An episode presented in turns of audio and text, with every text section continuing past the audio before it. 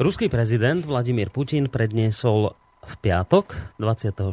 oktobra svoj najviac protiamerický prejav za celé 15-ročné obdobie svojej vlády. To nie je môj názor, ale e, tento titulok uviedol vo svojom článku americký denník The Financial Times. Práve toto periodikum označilo tzv. valdajský prejav za jedno z najdôležitejších vyhlásení Vladimíra Putina za celú jeho politickú kariéru popri Nichomskom prejave z roku 2007. V 2007 obvinil ruský prezident Spojené štáty americké z porušenia svojich hraníc v mnohých ohľadoch a taktiež z vytvorenia deliacich čiar v Európe. Ako sa píše na portáli Dôležité SK, podľa politológov súvisí najnovšia kritika Spojených štátov zo strany Vladimíra Putina s vystúpením amerického prezidenta Baracka Obamu, teda jeho náprotivka, ktorý pre zmenu rečnil na zasadnutí valného zhromaždenia Organizácie spojených národov. A v tom čase americký prezident povedal, že Rusko je druhá najväčšia hrozba po ebole. A najvyšší ruský predstaviteľ počas svojho tohto najnovšieho právu v Soči na zasadnutí Medzinárodného diskusného klubu Valdaj vyzval, aby sa v súvislosti so zmenou svetového poriadku nezabúdalo na to, čomu nás učia dejiny. Celkom jasne naznačil, že súčasná napätá globálna situácia môže vyústiť do lokálnych konfliktov alebo dokonca do svetovej vojny. Ako doslova povedal, Vzniká dojem, že tzv. výťazí studenej vojny sa rozhodli zmeniť celý svet vo svoj prospech. Týmito tvrdými slovami okomentoval aktuálnu americkú politiku. Vladimír Putin hovoril v Soči o veľkých zmenách vo svete. Podľa politológa Vladimíra Štola uviedol e, ruský prezident v podstate očividné fakty, že svet už nie je taký, ako bol, aký bol v priebehu posledných 25 rokov po rozpade Sovietskeho zväzu. A Washington a jeho spojenci v NATO po skoro úplnom dominovaní si to ťažko uvedomujú, ba ani nechcú si to uvedomiť. Takto to aspoň poňal spomínaný politolog. Ruský líder popísal aj základy vznikajúcej novej štruktúry svetovej bezpečnosti a zdôraznil, že vo svete sa utvoril mnohopolárny politický systém. Zase iný zdroj, konkrétne hlavné správy, tvrdia, že Vladimír Putin na rovinu povedal, že už nemôže existovať starý svetový poriadok, ktorý sa pokúšajú vnútiť všetkým Spojené štáty americké. Jednoducho nevedia zvládnuť úlohu, ktorú niekedy prevzali, nemôžu svetu zaručiť bezpečnosť, naopak ich správanie spôsobuje čoraz väčší chaos. Ako si myslí minister zahraničných vecí Ruska Sergej Lavrov na ceste dialogu s Washingtonom stojí pred Ruskom len jedna prekážka a to vie samotný Washington. Jeho návrhy sú orientované výhradne na záujmy USA a jeho správanie sa voči Rusku vôbec presahuje rámec slušnosti. To hlavné, čo jasne naznačil ruský prezident, je absurdita monopolárneho sveta, najmä na pozadí neschopnosti Washingtonu rozumne využívať vplyv, ktorý nadobudol po skončení studenej vojny. Keď sa Putina pýtali, či bol jeho prejav obžalujúci alebo taký obžalúvávačný voči Američanom, alebo skôr zmierňovací, tak on odpovedal, že nebol ani zmierovací, ani obžalúvací, bol to návrh spoločnej práce. Príjemný dobrý podvečer, vážení poslucháči. Vítam vás pri počúvaní relácie o slobode v Slobodnom rádiu, v ktorej sa učíme tak jednak ako si nenechať zjať slobodu, ale aj to, ako ju ďalej rozvíjať. Iste mnohí z vás zachytili túto udalosť, e, ktorej som venoval tento svoj úvod. E, ja som si takmer istý, že minimálne poslucháči Slobodného vysielača zachytili, že niečo ako valdajský prejav Vladimíra Putina existuje. Hoci teda tie veľké klasické médiá ako si na to pozabudli, ale my sme sa tejto téme venovali ak si dobre spomínate, bolo to minulý týždeň vo štvrtok s analytikom Petrom Čalovkom sme sa venovali práve tejto téme. No a prečo tohto človeka spomínam? No lebo on sem chodieva, teda chodieva, mávam s ním pravidelne štvrtky reláciu, ale tí pozornejší z vás iste zaznamenali, že on tu nebýva pravidelne vo štvrtok, ale že sa s niekým strieda. No a tým niekým je človek, ktorého už chcem v tejto chvíli srdečne privítať opäť u nás v štúdiu v Banskej Bystrice, Bystrici a tým človekom je pán doktor e, Peter Marman, univerzitný psychológ z Univerzity Komenského v Bratislave. Príjemný dobrý podvečer vám prajem. Dobrý večer vám aj poslucháčom. No a prečo, prečo som vlastne tento úvod spomenul, prečo hovorím o pánovi Čalovkovi a o tom, že sme v minulosti, alebo teda minulý týždeň riešili valdajský prejav prezidenta Putina, no lebo mám pocit, že my sa dnes opäť budeme okolo tejto témy tak trošku motať a možno aj dosť, pretože e, téma dnešnej relácie znie tak nejak, že, že Ukrajina akoby v zajatí Európskej únie, Ruska a Spojených štátov amerických. Takže na základe práve toho, toho názvu dnešnej témy som sa rozhodol, že e, urobím ten úvod taký, aký ste mali možnosť počuť. Ešte predtým, ako sa pustím s pánom Marmanom do debaty, tak len e, dodám, že spolu s ním sa opäť bude rozprávať Boris Koroni a že budem veľmi rád, ak sa teda nebudeme rozprávať len vy dvaja, ale keď sa do tej našej témy alebo do toho nášho rozhovoru zapojíte aj vy. Mail poznáte, ale pre istotu vám ho poviem. Studiozavinač slobodnyvysielac.sk a telefón čísla tie si povieme trošku neskôr. Facebook samozrejme je vám takisto k dispozícii. Hneď ako pán Marman začne rozprávať, tak ten obrázok dám celkom hore. Návrh našej stránky, aby ste to tam ľahko našli. Pán Marman, tak, valdajský prejav prezidenta Putina. Zachytili ste, zachytili ste niečo v, v tomto duchu? Viete o ňom? Ja som zachytil po tom, čo mi to povedal pán Čalovka. Áno. Naozaj? Povedal mi, že to je dôležité, tak som si ho pozrel. Ale naozaj tak toto bolo? Hej, hej. Áno, Vy ste sa stretli osobne? My sme sa stretli osobne, on mi povedal o tom maldajskom prejave, potom mal o tom reláciu, tu som počúval, tak som si pozrel ten valdajský prejav, že čo tam je. Mm-hmm. A tak sú tam dôležité veci. Ja by som taký, takú tú pasáž, ktorú ja považujem za dôležitú, ktorá súvisí s tým, čo si to tak periodicky hovoríme, tak by som k tomu niečo povedal. Mm-hmm. Nebudeme rekapitulovať uh, posluchači.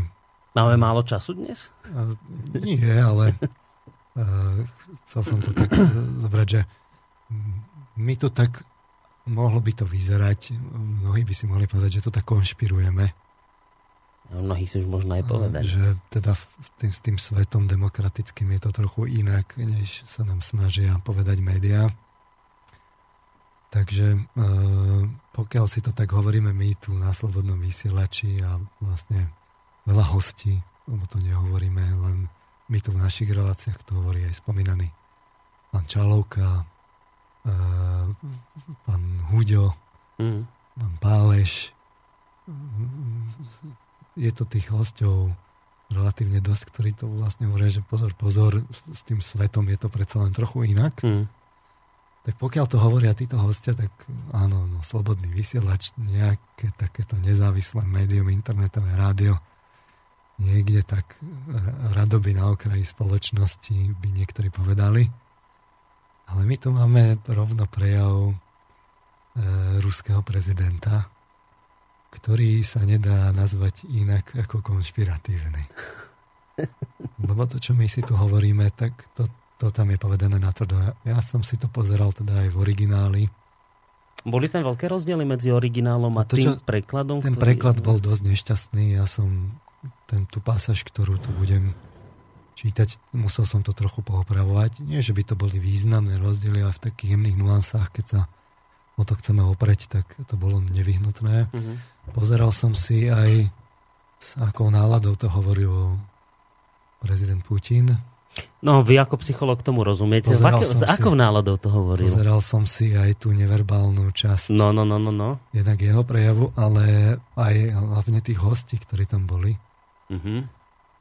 Bolo to naozaj veľmi zaujímavé. On začal ten prejav tým, že bude teda hovoriť otvorene a úprimne a rovno povedal, že má tam taký bonmot na, na, na dip, diplomatickú Áno. reč, že teda diplomatická reč je spôsob, ako nepovedať pravdu. Tak, tak, tak, tak, tak Takže on vlastne hovoril naozaj neobyčajne otvorene.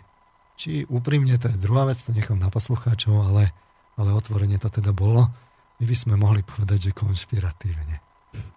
A faktom je, že teraz tam boli rôzni tí hostia z celého sveta.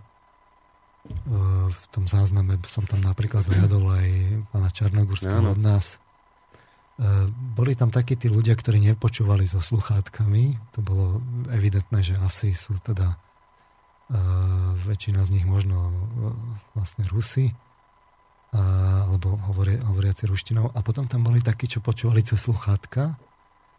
A tam bolo vidno, že, že hlavne tí, čo cez sluchátka, tak zrazu to boli takí tí, tí, tí aj častokrát také diplomatické tváre. Uh-huh. A zrazu vyzerali tak veľmi Veľmi zaujímavé pohľady mali. Jeden sa tam, mám pocit, tak až rozosmial a potom si to tak uvedomil, tak, tak až zvážnel potom po no, čase. Veľ, Som zachytil. Veľmi tie. zaujímavá plejada no, tvárových no, výrazov no, no, rozhodne. Čiže ono sa to na prvý pohľad e, možno nejaví lajkovi, ale toho psychologického hľadiska spôsobil taký rozruch medzi tými poslucháčmi počas toho prejavu. A čím? Že bol tak ne, neobyčajne otvorený? Na to oni podľa nie sú zvyknutí? Tým, podľa mňa tým, od štátnika by sa čakalo taká diplomatická reč, mm-hmm. ale on to rovno povedal natvrdo. A čo povedal, to by sme si tu teraz mohli zhrnúť, nech posluchači posúdia. Hej, zhrnieme a povedzte mi ešte, ako, lebo mňa toto zaujíma, vy ako psychológ, tak dobre, vy ste si všimli to, to publikum, ktoré reagovalo tak, ako reagovalo. A čo samotný Putin, tomu, e, ten, ten, čo ste videli v jeho gestách? Uh, bol tam taký jednak trochu rázny prejav tak, na taký ten ruský spôsob. Mm-hmm. A bola tam vidieť aj taká jemná rozmrzelosť, ale na druhej strane ho čítal dosť tak akoby rutine, že ho tak čítal, že až tak sa do toho nevkladal. Jedine pri istých pasážach dosť často sa tak vlastne pomýlil alebo prehltol nejaké, mm. nejakú artikuláciu. Z jeho strany to bolo také, že to dosť čítal a len sem tam niekde sa tak ako by do tej reči vložil. A čo z toho dedukujete? Uh,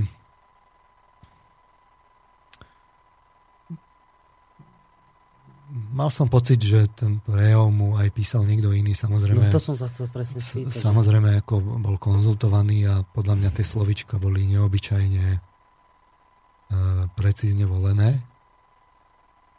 Uh, ale celkový ten, že ako tam on prišiel, ako povedal, ako tam sa bavil s tými hostiami a hovorí, že, že bude mať s nimi voľnú diskusiu, bolo vidieť, že zmenil štýl, že jednoducho ten prejav je e, naozaj zlomový a mm-hmm. ukazuje zmenu retoriky ruského prezidenta. A tá zmena bude, myslíte, teraz už nejaká trvalejšia? Že nebolo ja len... som o tom presvedčený. Čiže čiže nastúpil na nejakú inú akoby cestu, nastúpil komunikáciu cestu. s verejnosťou, hej? Že bude vsádzať teraz v budúcnosti na Druhá vec je, že ako to bude v tom diplomatickom styku, ale nič menej to, akým spôsobom bude teraz Rusko komunikovať, sa zmenilo. Uh-huh. A my si to aj ukážeme, že Prečo? Rád by som sa k tomu Hej, aj dostal. Ja už vás nejdem zdržiavať. Môžete, lebo že, že, že prešlapujete na mieste. Najlepšie, keď si to naozaj ako prečítame mm-hmm. a mhm. fakt len takú pasáž a potom si ju trochu rozoberieme mm-hmm. a nech poslucháči posúdia. Že prečítam. Studená vojna sa skončila. Nebola však ukončená s mierom, jasným a transparentným dojednaním o dodržiavanie existujúcich pravidel alebo vytvorenie nových pravidel a štandardov. Zdá sa, že tzv. výťazy studenej vojny sa rozhodli prerobiť celý svet výhradne pre seba, pre svoje záujmy. A v prípade, že systém medzinárodných vzťahov, medzinárodného práva, systém brzdy a rovnováhy stáli v ceste k dosiahnutiu týchto cieľov, tak sa všetky systémy označia ako nepotrebné, zasluhujúce likvidáciu. Tak sa správajú, prepáčte, nuvoriši, na ktorých sa nečakane zvalilo ohromné bohatstvo, v tomto prípade v podobe ovládnutia sveta, svetového líderstva. Tu len podotknem poznámku. Nuvoriši znamená po rusky novozbohatlíci. Mm-hmm. Je to taký, taký Slang? slangový výraz. Mm-hmm. Ale na rozdiel od toho nášho slova novosť bohatlíci, je tam aj povedané akoby, e, že, že vládnutie, je tam akoby taký ten otien toho vládnutia. Čiže není to len, že novosť bohatlíci, ale aj v tej ríši je tam povedané, že je tam to vládnutie. Konec poznámky. A namiesto toho, aby toto bohatstvo múdro používali, samozrejme aj vo svoj prospech, tak toho podľa môjho názoru veľa skazili. Začala doba, kedy sa v politike vyskytuje mnoho nezrovnalostí a zamlčovanie. Pod tlakom právneho nihilizmu začalo medzinárodné právo postupne ustupovať. Objektivita a spravodlivosť sa obetovala v prospech politiky. Právne normy vystriedali svojvoľné interpretácie a skreslené odhady. Pritom absolútna kontrola nad masovými médiami umožnila vydávať čierne za biele a biele za čierne. V prostredí jednej dominujúcej krajiny a ich spojencov, alebo inak povedané satelitov, vyzeralo hľadanie globálnych riešení často ako propagácia vlastných záujmov. A ambície tejto skupiny natoľko vzrástli, že názory, ktoré vznikajú v ich kruhoch, sa považujú za názory celej svetovej spoločnosti ale to tak nie je. Národná zvrchovanosť sa v mnohých štátoch stala termínom s relatívnou hodnotou. Bola vypracovaná táto formula. Čím viac je štát lojálny k jedinej centralizovanej vláde vo svete, tým viac sa utvrdzuje legitim, legitimita toho či iného vládnoceho režimu. Potom s vami budem mať voľnú diskusiu, na ktorej sa môžete na čokoľvek opýtať a ja by som e, chcel niekoľko otázok položiť vám. Počas tejto debaty si skúste, niečo vyvrá- skúste niekto vyvrátiť tézu, ktorú som teraz vyslovil. Hmm. Opatrenia voči neposlušným sú nám dobre známe a mnohokrát vyskúšané. Donúcovacie opatrenia, ekonomický a propagandistický tlak, zásah do vnútorných záležitostí, odvolávanie sa na tzv. nadprávnu legitimitu, keď je potrebné ospravedlniť neprávne dojednania konfliktov, odstránenie nežiaducich režimov. V poslednej dobe sa objavujú dôkazy, že sa voči niektorým lídrom uskutočňuje otvorené vydieranie. Nie divu, že tzv. veľký brat míňa miliardy dolárov ročne na sledovanie celého sveta, vrátane svojich najbližších spojencov. Opýtajme sa, nakoľko sa cítime bezpečne a komfortne v takomto svete, nakoľko je spravodlivý a racionálny. Trebárs ani nemáme pádny dôvod sa obávať, hádať sa a klásť nepr- nepríjemné otázky. Možno, že to, ako Spojené štáty realizujú svoje vedenie, prispieva k všeobecnému blahu a prináša pokoj. A mo- možno to, možno, aha, pardon, možno, že to, že ak, možno, že to, ako Spojené štáty realizujú svoje vedenie, prispieva všeobecnému blahu a prináša pokoj, blahobyt, progres, rozvoj, demokraciu. Môžeme sa všetci uvoľniť a užívať si života? Hmm. Dovolím si povedať, že to tak nie je. To tak absolútne nie je. Konec teda citovanej pasáže. Ten prejav je samozrejme dlhší.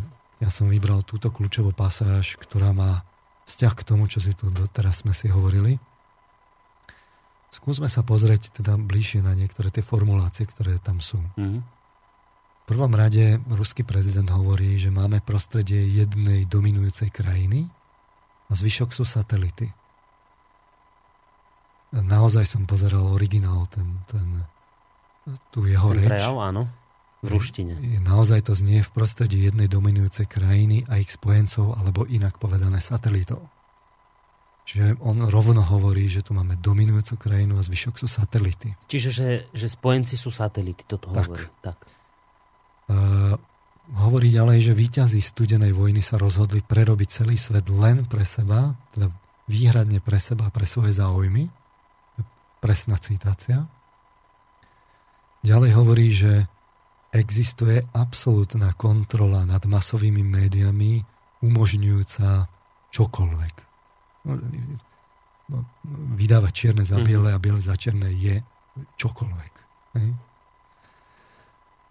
Ďalej hovorí, že na národnej zvrchovanosti štátov vo svete de facto nezáleží. Štát je legitímny, ak je lojálny. Mhm. Ak nie je lojálny, potom je donúcovaný. Teraz vymenujeme tam prostredky ekonomicky, mediálne, právne, alebo zásahom do vnútorných záležitostí, či rovno odstranením režimu. plus bonus vydieraním lídrov od veľkého brata. To hovorí dosť otvorene. Mm. Ďalej hovorí, že e, to, tu som to nečítal, ale je to rovno paragraf predtým, že Spojené štáty sami seba považujú za víťaza studenej vojny. Čiže inými slovami povedané, iným, inak hovorí, že Spojené štáty ovládajú masové médiá, manipulujú so svojimi satelitmi a porcujú si svet podľa seba. Mm-hmm.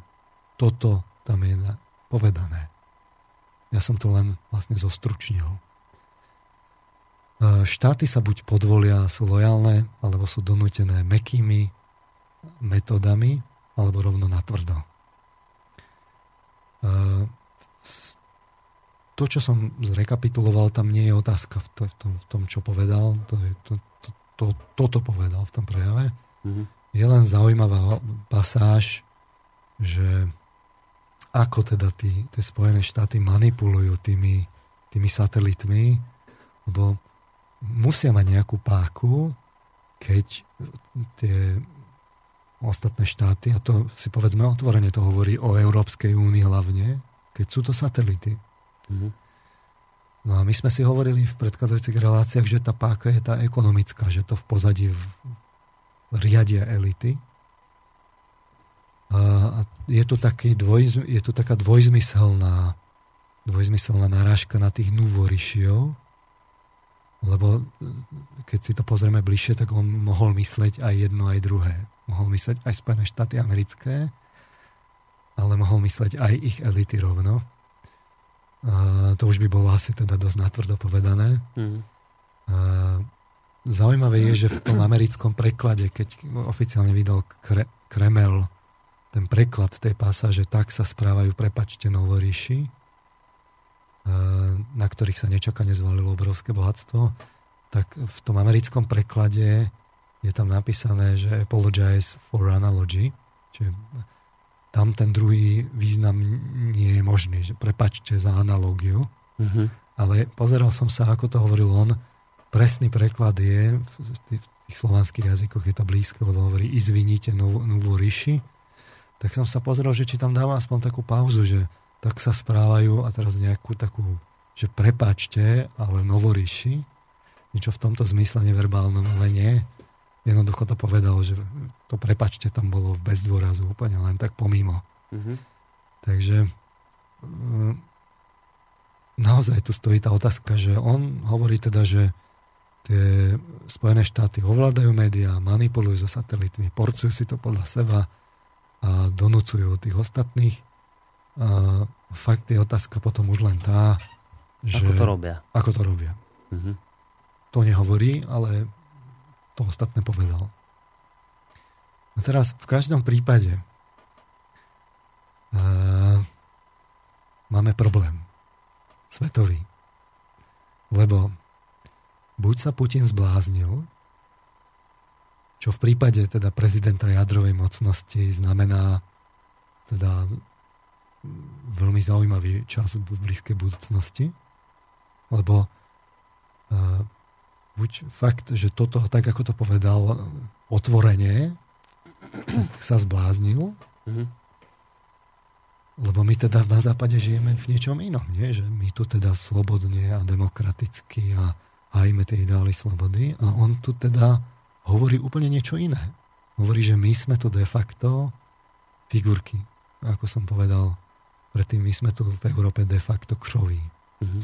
Satelit. Alebo keď teda Putin sa nezbláznil a hovorí pravdu, tak potom my tu si v tej západnej civilizácii hovieme v úplnej ilúzii demokracie, ako takí naivní blázni. My, my sme naivní blázni v takom prípade. A v takom prípade bude zaujímavo tiež. Ale niekto sa to musel zblázniť. Buď my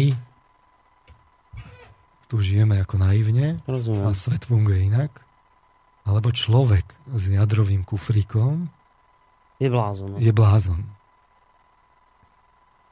Čiže to vyzerá na podnetný čas pre slobodný vysielač do budúcna. No, tak Ehm, Akurát, že nám to tu tak podivuhodne zapadá do tej našej analýzy, ktorú sme si my doteraz v týchto našich reláciách hovorili a spolu samozrejme aj s inými mm. hostiami. Tak necháme teda na poslucháčov, že kto tu vlastne patrí do bláznica. Keď Putin na začiatku povedal, že bude hovoriť otvorene, tak toto je fakt mimo akýchkoľvek diplomatických zvykov. Naozaj mali ste vidieť, ako sa tak nervózne tvárili všetci tí ľudia s tými sluchatkami. Hmm.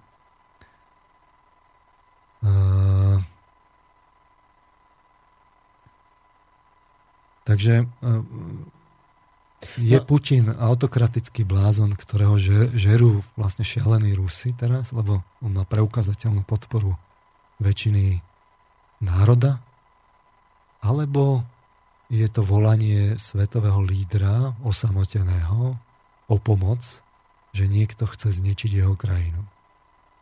Toto by sme si mali položiť túto otázku. Mm-hmm.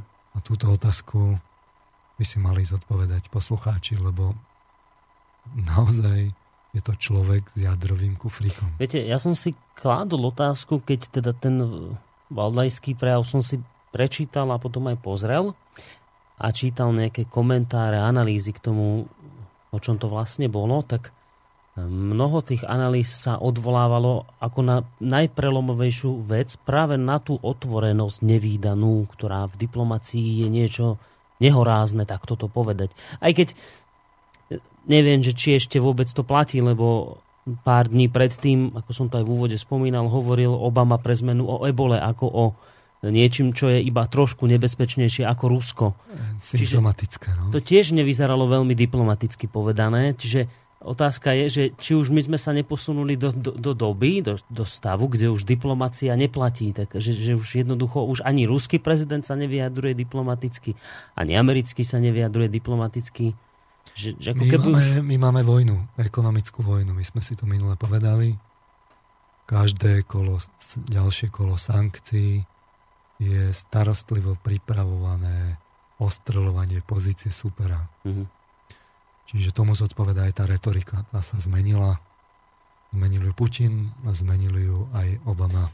A, a zmenili ju aj západní lídry. A nemohla byť e, Putinova otvorenosť, že povedzme ani nie je blázon, ani nevolá o pomoc, len proste reagoval rovnakým dielom a ako keby oplácal e, Obamovi to, čo mu spravil na valnom zhromaždení OSN. Nemôže tam byť ešte niečo takéto iba v tom celom?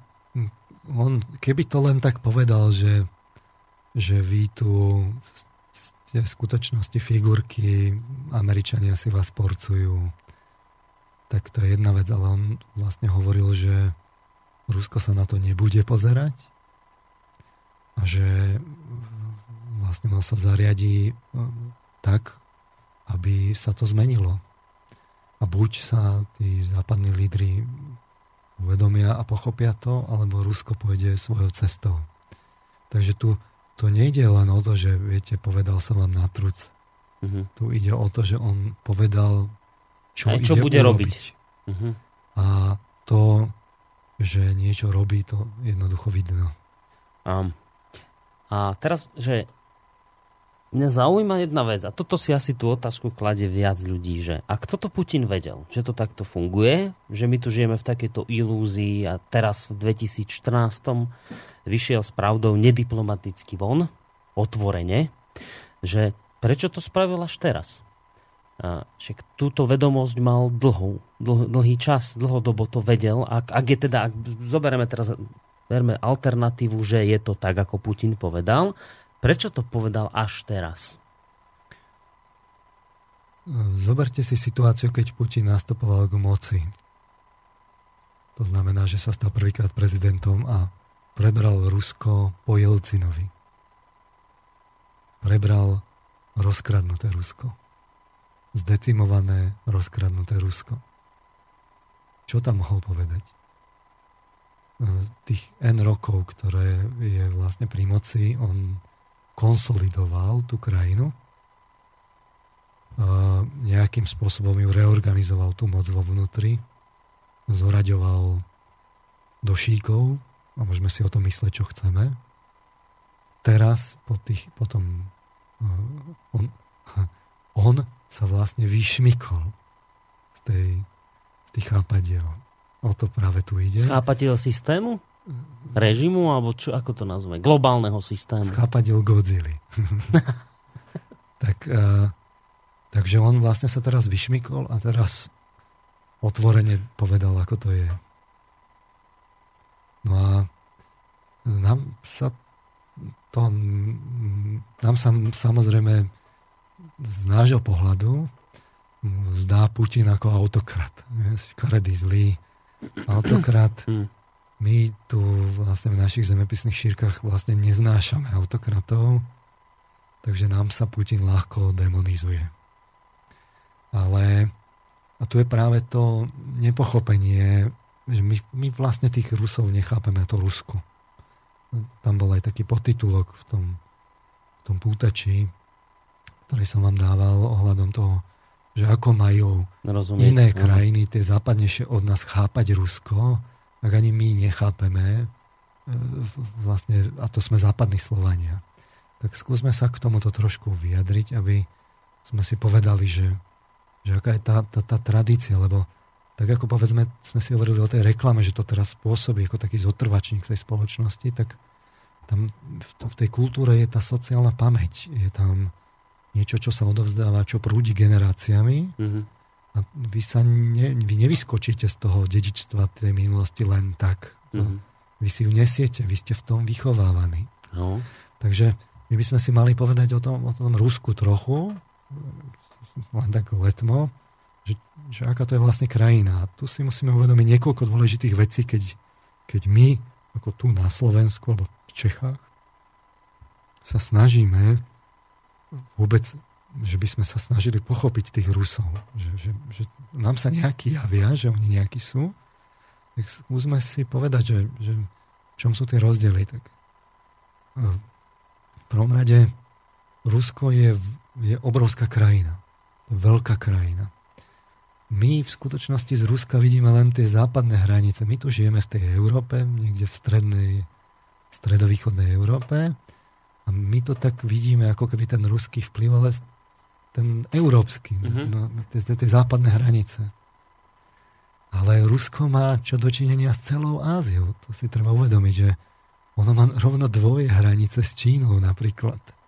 Najskôr pred Mongolskom trochu, potom idú dlhé, dlhé mongolské hranice s Mongolskom a potom idú dlhé, dlhé hranice s Čínou. S Čínou, no. A dokonca v Rusko má územné spory s Japonskom. Čiže my tu, my tu uh, ich považujeme vlastne za európsky štát, ale keď si povieme, že Čína alebo, alebo Japonsko tuto u nás, tak to je niekde strašne ďaleko. No. Ale pre nich je to sused. A, a čo viac, my sa tak pozeráme, že nám sa tak zdá, že tie Spojené štáty sú na opačnej strane sveta ako to Rusko, nie? No. Ale to tak nie je. No, oni no, majú no. cez Beringov prie, prieplav, no. oni tak na seba, tak čo by kameňom dohodil, ono, oni sú to, susedia. Keď to zamrzne, aj prejdú tam pešo. Čiže oni sú bezprostrední susedia so Spojenými štáty, štátna, štátmi americkými to nehovorím o tom, že samozrejme tá Aliaška, to kedysi patrilo Rusku, to mm-hmm. ruský car predal Američanom. Už to by nám malo naznačovať, že, že oni majú ten rozmer, v ktorom sa pohybujú oveľa, oveľa širšie, než len túto, táto naša Európa. Mm-hmm. A treba si uvedomiť, že Rusko je jediná slovanská imperiálna veľmoc. Zo všetkých Slovanov sú Rusi jediný naozaj že veľmoc sú to vlastne jediní Slovania, ktorí sa fakt nedali a vybojovali si tvrdo to, to, to, to miesto na tom veľmocenskom výslení, keď to tak poviem. Či už sa to niekomu páči alebo nie. Mm. A pritom, no, viete, že tam si to stále ku ním niekto namierí.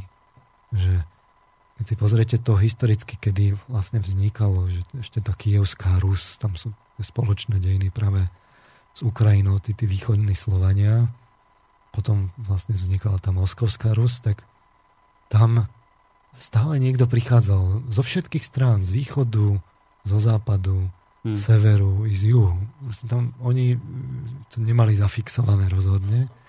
To je rovná krajina, tam sa môžete premávať len tak. E, máte minimum oporných bodov.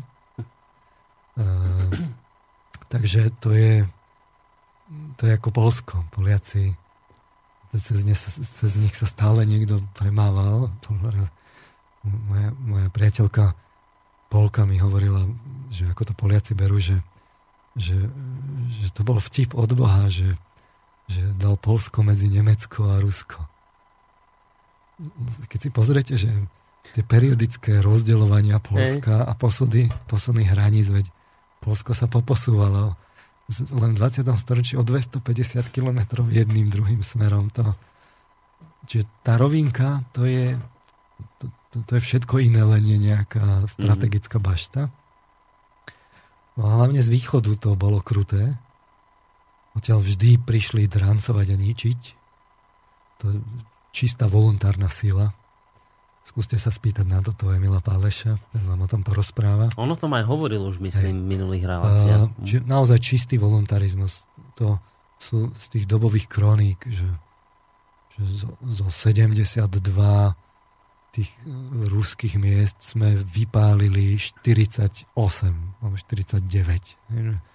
Každý ten jeden nájazd vlastne sa najskôr zastavil u nich a oni si to vlastne zobrali v tom, v tom vypili si to v tom, v tom no. pôvodnom Hej. impulze. A toto je rozdiel medzi kievskou a moskovskou Rusou. To vidno aj historicky.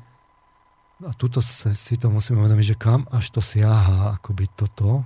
Keď hovoríme o autokracii v Rusku, tak si treba uvedomiť, že to siaha niekde až tam úplne na začiatok k tomu drancovaniu z východu, mm-hmm. lebo moskovská Rus, tí moskovčania, tí Rusy, prijali a domestifikovali ten východný voluntarizmus a oni zaviedli, normálne oni sa poučili z tých východných chanátov mm-hmm. a zaviedli to autokratické riadenie u seba. To bola jediná možnosť. Ako prežiť ako tú prežiť. dobu. Mm-hmm. Od nich si aj osvojili tú taktiku spálenej zeme. To, všetky tie, tie azijské výboje, to, to, to naozaj vidíte, že taktika spálenej zeme a Rusi si to osvojili a uplatňovali.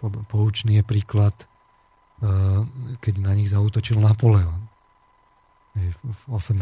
storočí.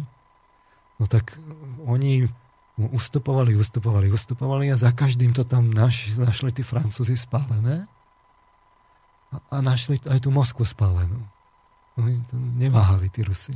Uh-huh. No ale nakoniec tí Rusi naháňali tých, toho Napoleona až, až vlastne do Francúzska.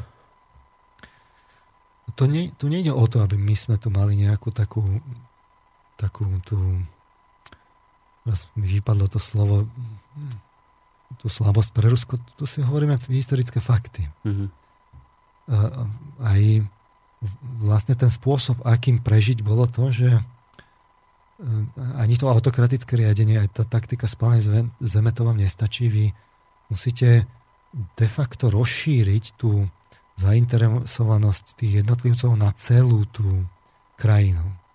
A to vidno na tom, že im sa slovo rodina vlastne stalo vlastne až vlastou. Hej, hej, u nás je rodina rodina, ale u nich je rodina vlast. vlast celá. Uh-huh.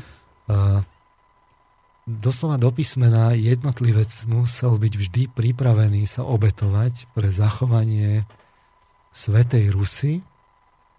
To tam je taký termín, že Sveta Rus alebo Matička Rus.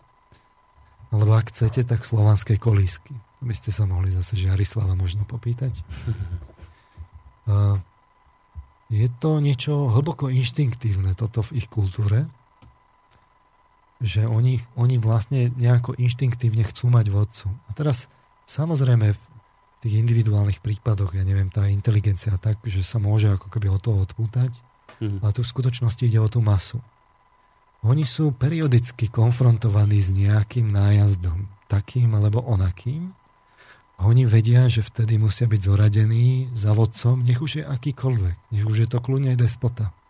Oni sa pekne zoradia, to je jediná, jediný možný spôsob ako môže Rus prežiť. A toto sa to, je, to, je, to sa dá prenášať toľké stáročia, táto vedomosť z Veď, generácie na generáciu? To je, to, je...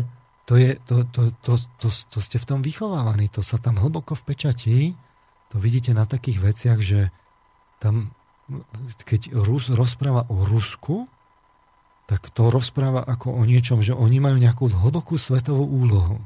Mm-hmm. Tam aj posledná babička, keď obrá, obrába tú rolu, si prípada ako dôležitá z tohto pohľadu, lebo Rusko má úlohu a ona je súčasťou, súčasťou veľkého plánu. Aj keď ona nič nezmôže, ale, ale jednoducho to Rusko má nejakú úlohu a to tak nejako matne tušia a podľa toho sa aj správajú a to, to im je odovzdávané. Čiže sa to takto kopíruje generácie a to stáročia. Vidno, že... To vidno napríklad na tom, a my si to za chvíľu povieme, že, že fašizmus. To keď poviete, že fašizmus v Rusku, samozrejme, že tam sú také ako, aj, aj tam nájdete fašistov taký ako, uh-huh. ale... Vyznavačov. Vyznavačov, ale je to také paradoxné, ale, ale keď poviete fašizmus, tak tam to není ako u nás, že fašizmus, my sme už na to takmer zabudli. U nás te, my sme si to neodžili, to povstanie, ale oni mali ťažké, krvavé straty, tam proste 20 miliónov ľudí zomrelo, tam nebola rodina, v ktorej by nejakí muži nezomreli, lebo fašista utrčil. Uh-huh. No tak čo tá matka so slzami oplakávajúca vlastne svojho muža, ktorý zomrel v boji proti fašizmu, dá teda tomu dieťaťu? my si ukážeme, že ešte toto je dôležité z toho psychologického hľadiska. Skrátka, dobre, je to niečo hlboko inštinktívne. Mm-hmm. Je to v tej kultúre, oni sú v tom vychovávaní. A teraz my ostatní Slovania pri všetkej úcte, keď príde nejaký takýto nátlak, tak s prepačením sklopíme uši. Mm. A, zvlášť my tu na Slovensku nerad to hovorím, ale my snať si ešte tie puta aj sami nasadíme, keď to tak mám povedať kruto. Um. Ale samozrejme nechceme to, aby to tak bolo, ale, ale fakt e, my tak sklopíme uši, ale oni vedia, že sa musia postaviť za toho vodcu, nech je aký a zomierať, pripravený zomierať ako muchy, keď to tak poviem. Hm. Lebo ide o to zachrániť tú matičku Rus a faktom je, že nič iné im proti tej ohnivej pudovej síle z východu nepomohlo. Ak sa vám to zdá smiešné, tak sa naozaj porozprávajte s tými Rusmi a niekde hlboko v tých, vo vnútri to tam uvidíte. Nech, nech už nám pripadajú akýkoľvek ohrublí. To si ešte tiež povieme. Ale aj zo západu tam periodicky niekto útočí. No, e, e, tam niekto vždy chytí takú nejakú, niekomu to skrsne v tej mysli, že teda by tým Rusom mal povedať, ako vyzerá poriadok. A tak tam na, nastúpi a chce im tam nejaký poriadok vniesť do toho mm. Ruska. Uh, zo západu. A čo také, kedy sa také niečo dialo? Tak dobre, teraz môžeme hovoriť o Ukrajine, tu teraz nechajme bokom. Čo také sa dialo? Kedy kto chcel zo západu? Tak Francúzi, Prusy, Nemci, tam Švédi, tam každú chvíľu niekto bol. Mm. To, to, zo spodu Osmani, Zlatá horda, e, z východu všetky tie, to, oni nemali pokoja celý, celý ten čas, až dokiaľ fakt akoby neabsorbovali tú živelnú silu a od, od toho 16. storočia nezačali si ten východný svet pekne kus po kuse podmaňovať, až došli do Ameriky, až na tú Aliašku. Až tam sa zastavili. Oni sa zastavili až v Amerike. Hmm. Mali ste tu Emila Paleša, tak vám hovoril, ako išli smerom zase na juh, že ako ovplyvňovali v Perzii veci. Áno, keď hovorili Oni jednoducho ja. boli nútení toto, lebo buď hmm vám tam niekto prichádza, alebo si ho podvolíte. Samozrejme, takto vznikla tá veľmoc a samozrejme v tých moderných dejinách novoveku boli konfrontovaní s anglickým impériom a s francúzským, proste s kolonializmom ako takým. A oni sa jednoducho museli naučiť hrať tú hru. Mm. Špinavú, koloniálnu, imperiálnu hru. Mm-hmm. A tam len pozvolná sa menia akoby tie taktiky, ale garantujem vám, že ten expanzionizmus, ten ten, však ho vidíme stále pred očami. My ho tu popisujeme a si ho budeme popisovať hmm. ďalej. Tá hra sa hrá ďalej, ako tá, v, tom, v tom svete. Hmm. Čiže neviem, možno ste chcel niečo no, povedať. Čiže, čiže mne to z toho vychádza, čo ste teraz hovorili, že my jednoducho, teraz budem hovoriť o nás, západných slonoch, že my pri hodnotení Ruska zabúdame na, alebo respektíve vôbec nevnímame tieto súvislosti historické pri hodnotení Ruska, pri jeho tom súčasnom správaní. Jednoducho sme zabudli presne na tieto, na tieto veci, ale respektíve zabudli. Neberieme do úvahy tieto fakty o, fakty o veľkosti Ruska, že oni rozmýšľajú v úplne iných súvislostiach veľkosti a neberieme do úvahy historické fakty, ktoré jednoducho z Rusov urobili to, čím Rusi dnes sú. Presne Takto? tak. My, pre nás je Japonsko ďaleká, predaleká krajina, ktorá nejakým spôsobom, alebo mali v súčasnosti, ale dlho nemala žiaden dopad na nás. Uh-huh. A pre nich je to sused, s ktorým sa oni majú územné spory. Čiže e, my vôbec neveríme mentál, ten mentálny ich svet, my ich chceme posudzovať z pohľadu Znáš európskych kritérií. Uh-huh. Ale oni tam, oni sú euroázijský štát. Hej?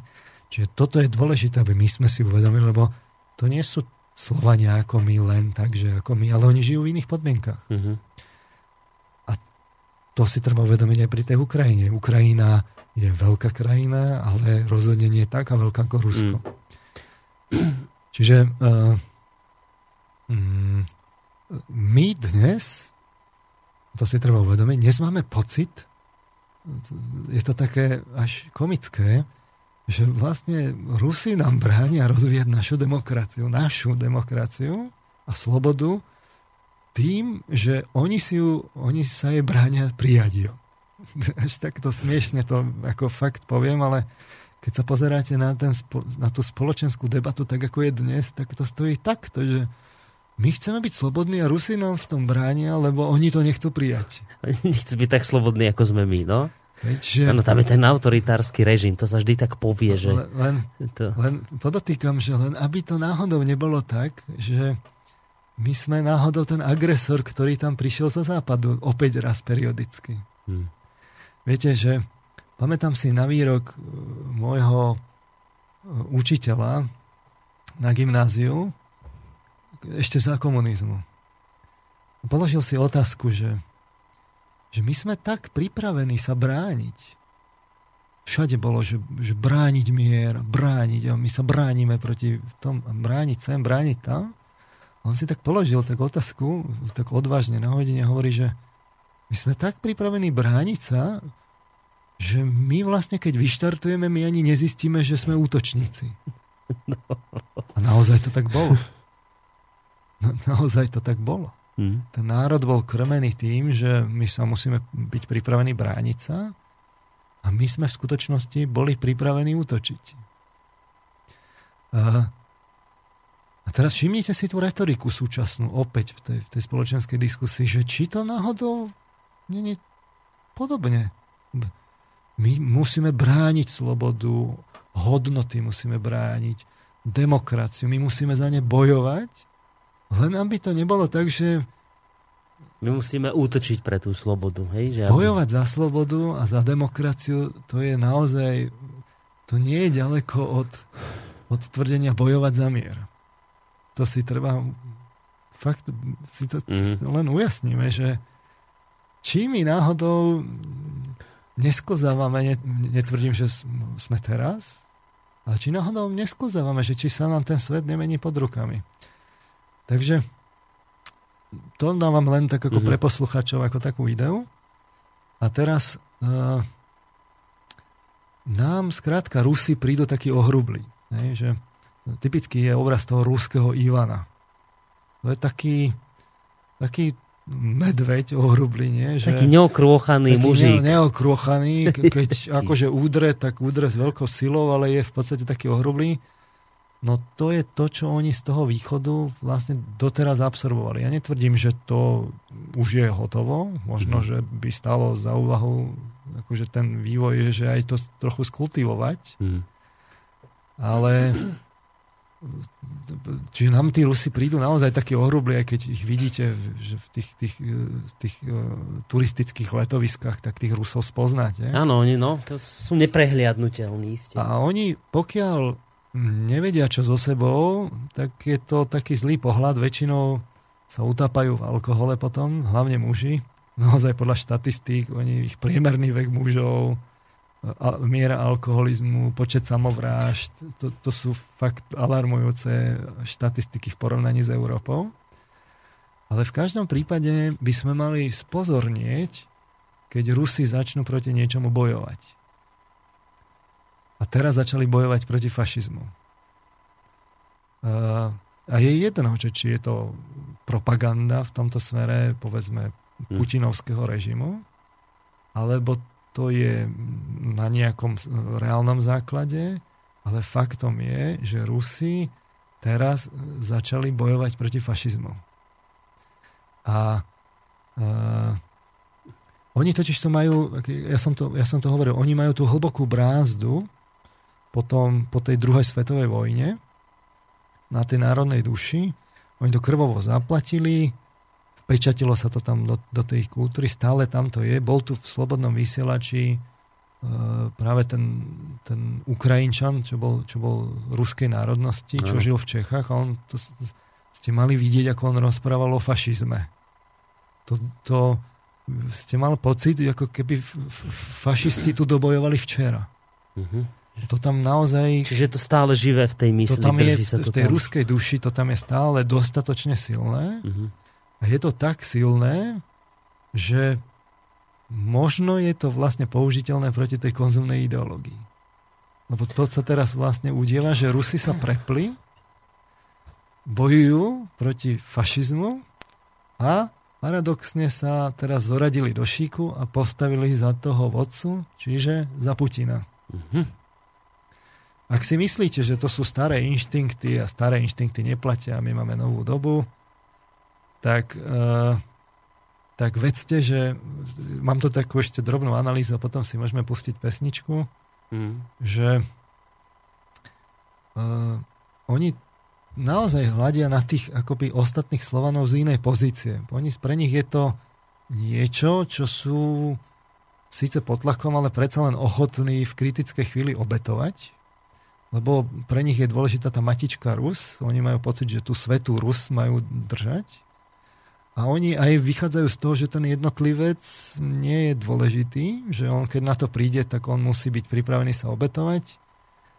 A, a teda aj tých ostatných Slovanov sú ochotní v, v, hodiť v tomto smere cez palubu. Cez palubu.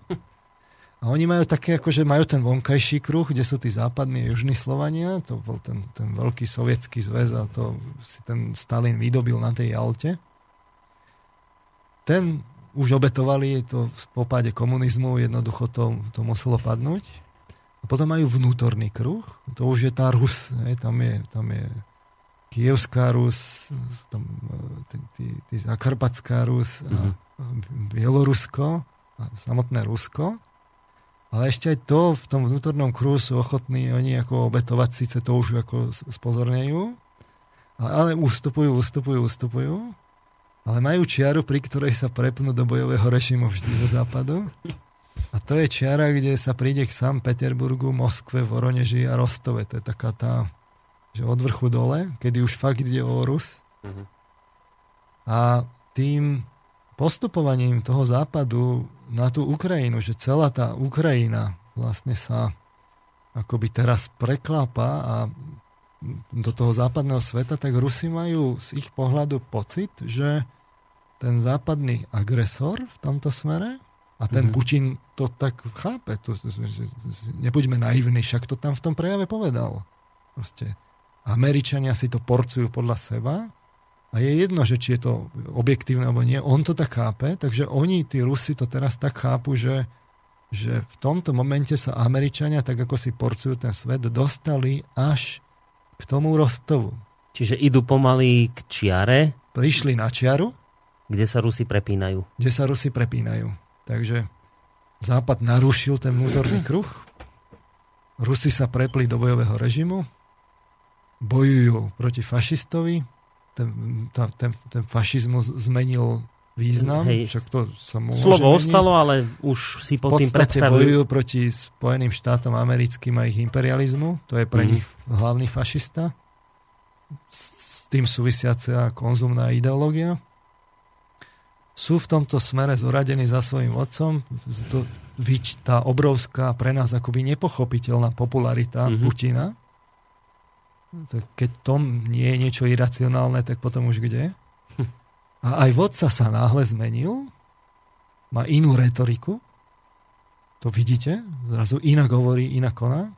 Zrazu Rusi anektovali Krym, zrazu majú jadrové vyhrážky, pred, nedávnom zmenili svoju doktrínu, už, nie, už, neod, už len neodpovedajú na úder, oni už majú doktrínu preventívneho jadrového úderu, čiže môžu použiť jadrové zbranie ako prvý. A v kúse máte okolo provokácie armády. Že ano, už tu tie preletí, lietadlá lietajú im e, čiže, krajinám NATO ponad hlavu. Čiže to, čo teraz vidíme, je čo? Že máme Rusov, ako v tom, v tom najzahšom bode, kedy sa oni prepli do bojového režimu a proti ním stojí zhradená flotila ekonomickej ničovej sily západu. Ako jeden, jedna obrovská flotila, kde je, sú tie lietadlové lode a tak ďalej. Mm-hmm. Zatiaľ sa bojuje ekonomicky, je to už vyhlásená vojna, bombarduje sa a celý ten západ v tomto momente plnou palebnou silou sa, zači- sa obrátil na Rusko a začína páliť z plných zbraní. Samozrejme, po ktorých tých po, ktoré, čo to boli tie sankcie? No, však začal po Gazprome a po tých lietadlových lodiach, niečo sme si hovorili, ano. obrovských top spoločnostiach Ruska, po tých teraz ide. Od, od, od, odoprel im prístup na finančné trhy, aby nemali likviditu, čiže aby nemali vlastne pohonné látky a tak ďalej. No a teraz si len posluchači musia uvedomiť, že položiť si otázku, že či teda ten západ, ktorý je takto zradený, že či to ide o pokrokovú silu, pretože prišiel čas demokratizovať Rusko na západný spôsob, alebo je proti ním, proti tým Rusom stojí tá Godzilla, tá, tá navoňaná príšera, ktorá práve definitívne vkročila na Ukrajinu, pričom o Ukrajinu vôbec jej nejde. Budem zase akože hovoriť tú alternatívnu pravdu, tú mm. extrémnu, pretože jej skutočným cieľom po celý čas od pádu komunizmu je Rusko. To má za cieľ zničiť dotla, nakrájať, odtrhnúť všetko za úralom, rozporcovať hlavne tú časť, kde je svetová pokladnica súrovín, z tej predurálskej časti urobiť provinčnú krajinu, všetko, všetky tie národy pekne servilné, pardon, slobodné, demokratické. Ach, bože. A ako to chápe Putin hej, z týchto dvoch možností, to už je potom v olejskom prejave jasné. Ako to chápu poslucháči, to nechám na nich. Žiaľ, bojové pole, či už je to tak alebo tak, z ktorého stúpa dým spálenej krajiny je Ukrajina. Hmm. Teraz je akože na chvíľu prímerie. V skutočnosti obidve strany horúčkovi to zbroja, alebo sa pripravujú na ďalší stred na tej Ukrajine. A čím viac zbraní, tým viac dymu. Dáme pesničku. Ja som veľmi zlý rozpla- rozprávač vtipov a toto nemal som nikdy pripravené a ani som nevedel, že to dnes poviem, ale celý čas ako hovoríte o o Rusku, o tej ruskej duši a o vnímaní e, fašizmu, o vnímaní fašizmu zo strany Rusov. Počul som geniálny vtip, ktorý myslím, že celkom dobre vystihne to, čo ste teraz povedali. A pôrodnici leží Nemka, Ruská a Slovenka. A nejakým nedopatrením sa im po pôrode zamiešali, zamotali deti teraz nevedeli, ako sa dostať k tomu správnemu svojmu, tak Nemka vymyslela taký spôsob, že zahučala na celú tú miestnosť, kde tie decka boli pomiešané, že Heil Hitler. A keď to zarevala, tak hneď vedela a išla si po svoje nemecké dieťa.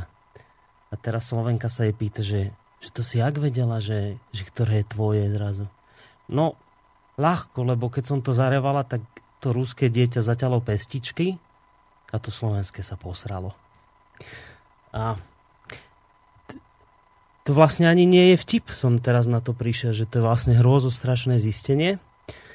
A, a čo chcem povedať ešte jednu vec, že, že vy vlastne dnes spolupracujete s pánom Čalovkom na tejto relácii, ani neviete ako. No vy už viete, lebo som vám to povedal, ale um, ja som pánovi Čalovkovi povedal, že, že o čom dnes bude asi reč. A práve vy ste mi tak nadhodili, že chcelo by to nejaké asi rúské, ukrajinské pesničky. Tak pán Čalovka sa si sadol za internet a, a lovil a hľadal pesničky pre dnešnú reláciu a tak aj teda našiel nejaké.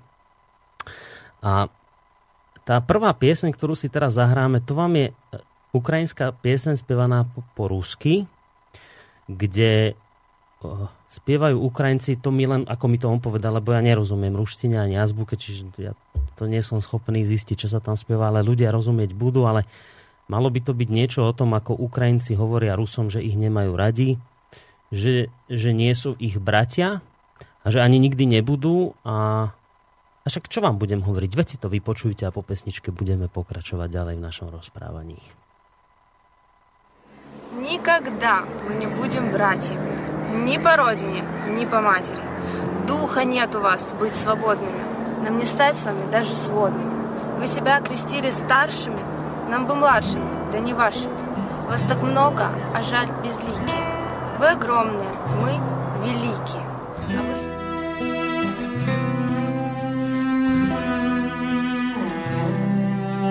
Никогда мы не будем братьями ни по родине, ни по матери. Духа нет у вас быть свободными, нам не стать с вами даже сводными.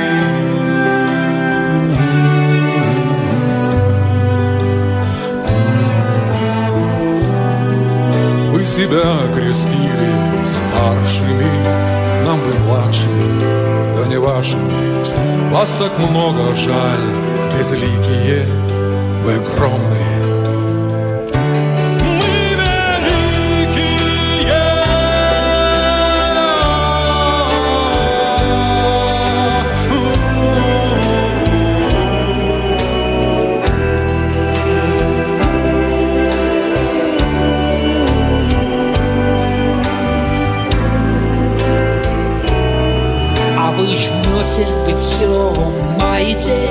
свою завистью вы подавитесь. Поля слова вам незнакомое, вы все с детства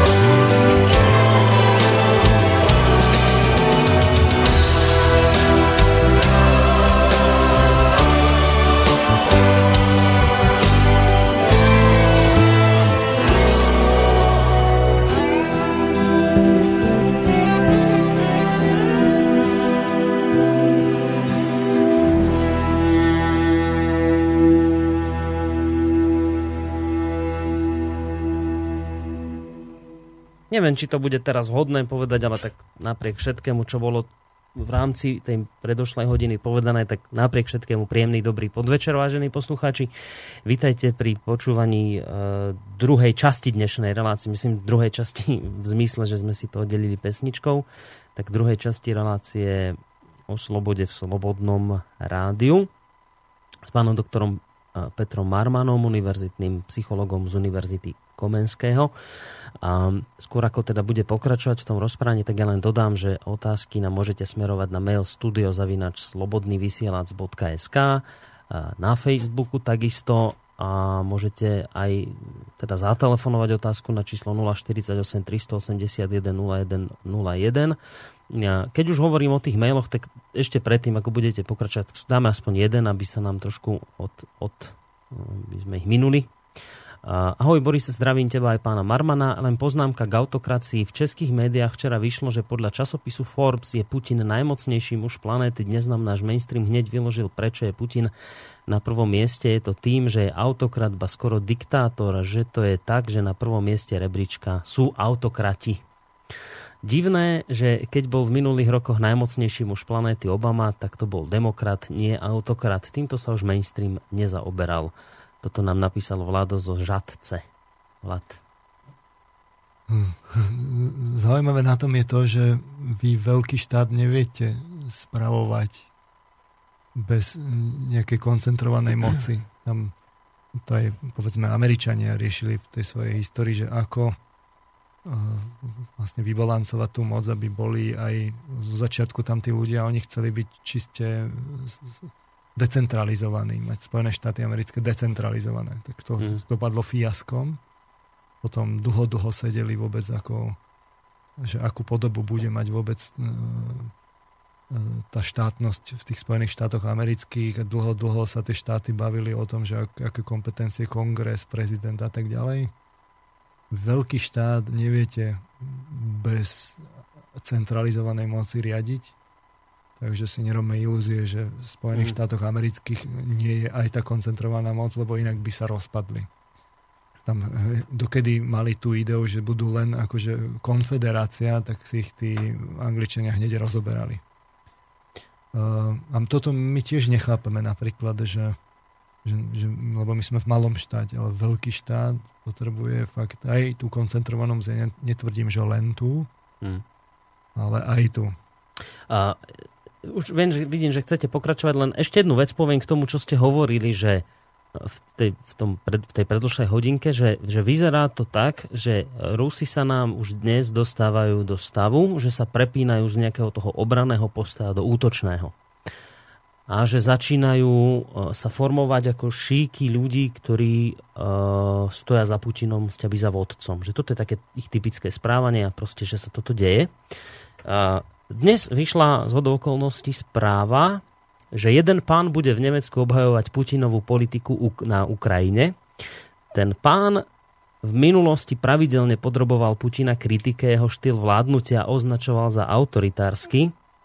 A tým pánom je, je Gorbačov.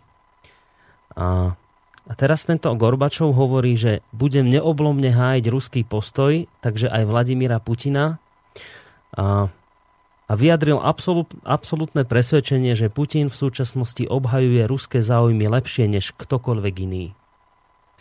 Toto povedal Michail Gorbačov, ktorý bol doteraz obrovským kritikom Vladimíra Putina. Je aj toto dôkaz toho prepnutia sa mentálneho Rusov do, do bojovej pozície, že teda tých formujúcich sa šíkov za Putinom je aj toto dôkaz, napríklad to, čo teraz urobil Gorbačov?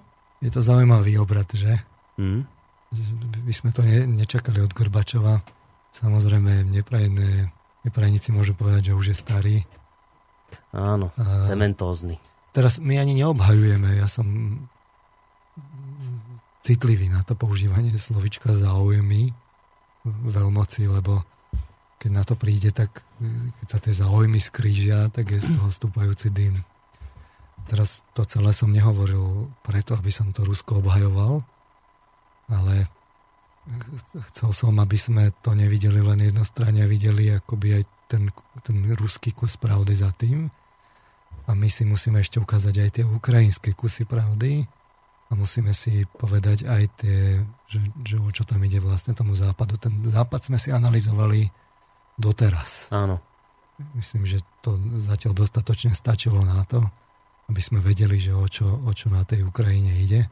Mm-hmm. Tá realita nie je čierno-biela, ale na druhej strane nechám to na poslucháčov, že kde je to percento, z ktorej farby namiešať, či z bielej alebo z čiernej že koľko tej, tej šedej nakoniec je. Dostávame sa na tú Ukrajinu. My to určite nestihneme dnes. Je to taký, vyzerá zložitý gordický úzol. Ja skôr, než začnem hovoriť vôbec o tej, o, tých, o tej Ukrajine, tak aby to nebolo také abstraktné, lebo s tým sa často stretám, že to je také, že tu si tak zahlasí jeden analytik, to si zahlasí druhý analytik. Ako keby v konečnom dôsledku nešlo o tých ľudí a o tie konkrétne životy mm-hmm. konec koncov aj zmárené. Čiže mali by sme si najskôr povedať, že toto nemá byť di- diskusia o nejakej vzdialenej krajine, ale o špinavej vojne u nášho suseda. U nášho suseda, s ktorým máme my spoločné hranice, tam prebieha špinavá vojna tak blízko ešte vojna nebola, lebo keď bola balkánska, tak to bolo, nebolo u suseda. Hmm. Teraz, e, kde je pravda? E, vyzerá to fakt ako gordický úzol. Úprimne nás musí zaujímať, ako to naozaj je. Tam každý bude mať kus svojej pravdy a kus lži, ale my musíme byť v tomto smere úplne nepredpojatí. A teraz ako by sme to vôbec mohli zistiť, že, že ako to je. Že, aký by bol ten správny postup novinárov, lebo však tí novinári by nám mali povedať, že ako sa to javí. A ten správny postup by bol aký? Že, čo, čo by mal novinár urobiť, keby chcel pravdivo informovať o, o Ukrajine? No ideálne by bolo asi sa v prvom rade niekde tam vybrať, kde sa to deje a vidieť to a na vlastné oči, ale to je asi dosť ťažko zrealizovateľné. No, tak, samozrejme, že treba poslať ho, išiel by na Ukrajinu, kde by sa mal porozprávať s ľuďmi, obyčajnými Ukrajincami, hmm. s vojakmi, s útečencami z tej oblasti, kde sa bojuje, aj s politikmi, ak sa dá. Ale mal by zájsť aj do toho Luhanska a Donecka, kde by mal urobiť presne to isté. Dobre, chápem, že to je nebezpečné. No však. Možno nie všade, ale, ale povedzme, že... Lebo dalo by sa, konec koncov to aj niektorí urobili. Ale tak, keď je to také nebezpečné, tak by mal zájsť do toho Ruska a porozprávať sa s tými utečencami, čo sú v Rusku. Že ako to tam je. To nie je také nebezpečné. Zajdete do Ruska, získate vízum, pôjdete do tých utečeneckých táborov, Presne tak, ako to urobila tá pokojná bojovnička Veronika, ktorá tu bola. Mm. Nie? Tiež by si mali popozerať internetové zdroje, najlepšie tie autentické videá. A keď to tak zosumarizujete, toto všetko z týchto zdrojov, no tak potom máte vôbec si začať robiť súdy, že ako to vôbec je. Mm-hmm. Ja osobne som úprimne sklamaný, ale aj nahnevaný z našich novinárov. Som hovoril, že ja mám k tomu remeslu úctu a že to je potrebná, potrebná profesia. Že, zvlášť dnes. Ale čo sa týka Ukrajiny, tak to je to podľa tých meritok tej objektivity to jednoducho je neakceptovateľné, čo predvádzajú. Uh, takmer nikto tam nešiel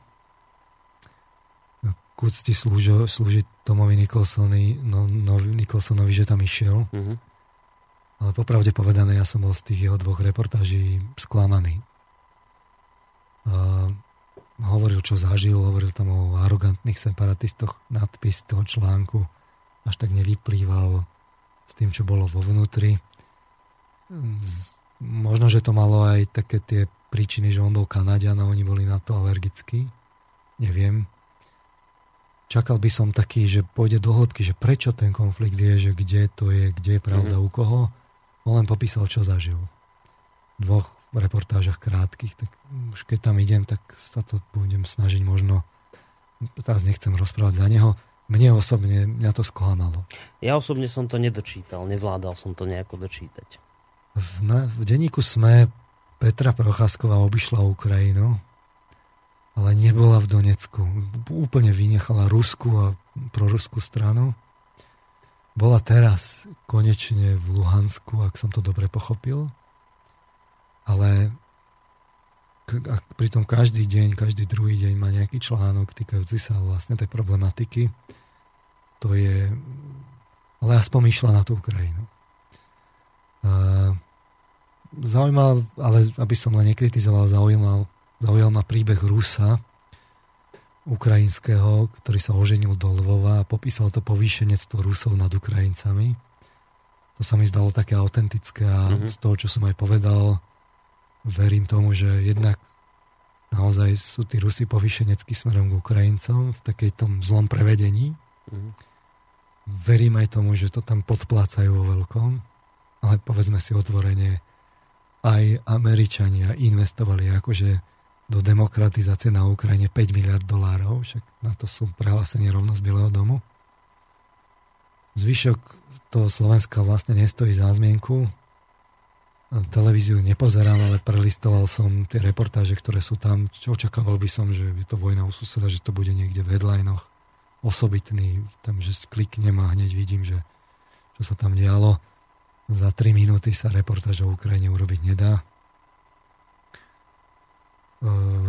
poučné bolo vypočuť si príspevky, ktoré boli na Slobodnom vysielači.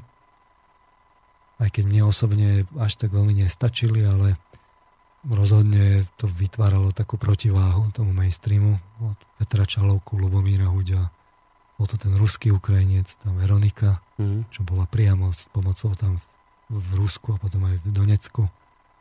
Mňa zaujímalo, čo sa tam naozaj deje, aké sú tie konkrétne prejavy, lebo bez toho nie je možné zistiť tie príčiny a tú pravdu, že kde to je.